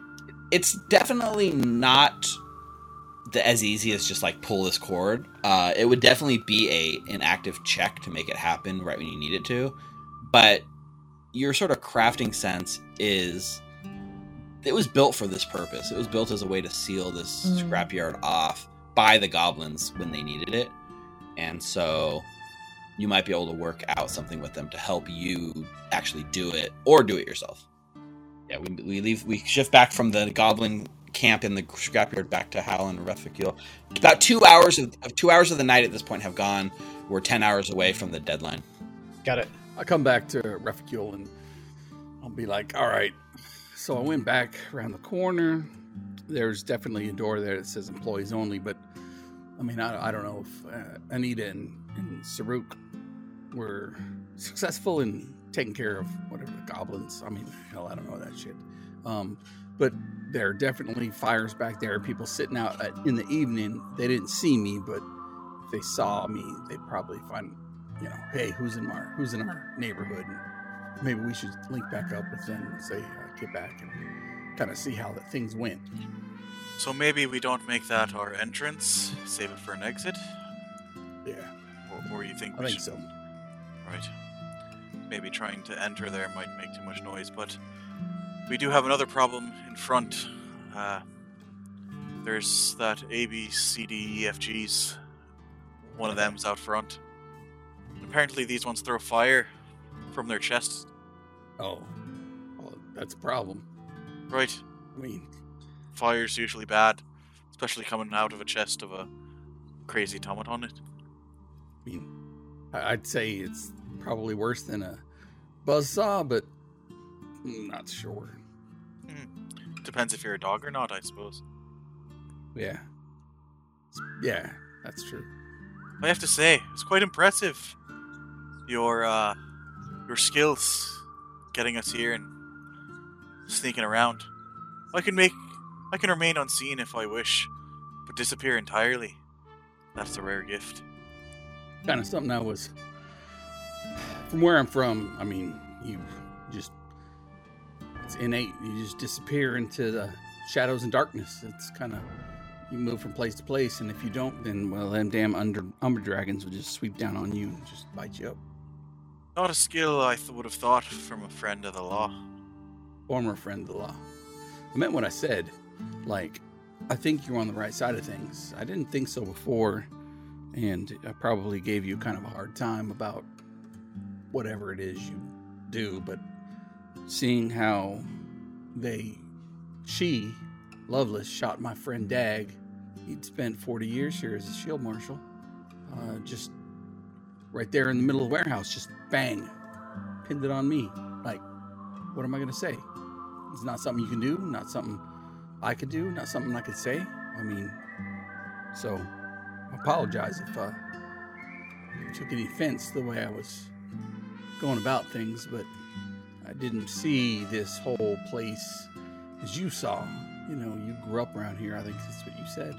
So, you know, I, I'm not from around here, but uh, I think I think your upbringing and my upbringing are relatively similar. It's and it is an eye for an eye, and I think there's strength in numbers. And if we're all on the same page, we can get things done. So I'll follow your lead. Appreciate that, Hal. I do. And I took no Alright, Ruffy. offense. But, uh, I thought when I thought you were a friend of, uh, Miss Lovelace, well, I don't have any particular love for her. You could say, I was loveless, but your eyes seem to be open. I think we'll get along.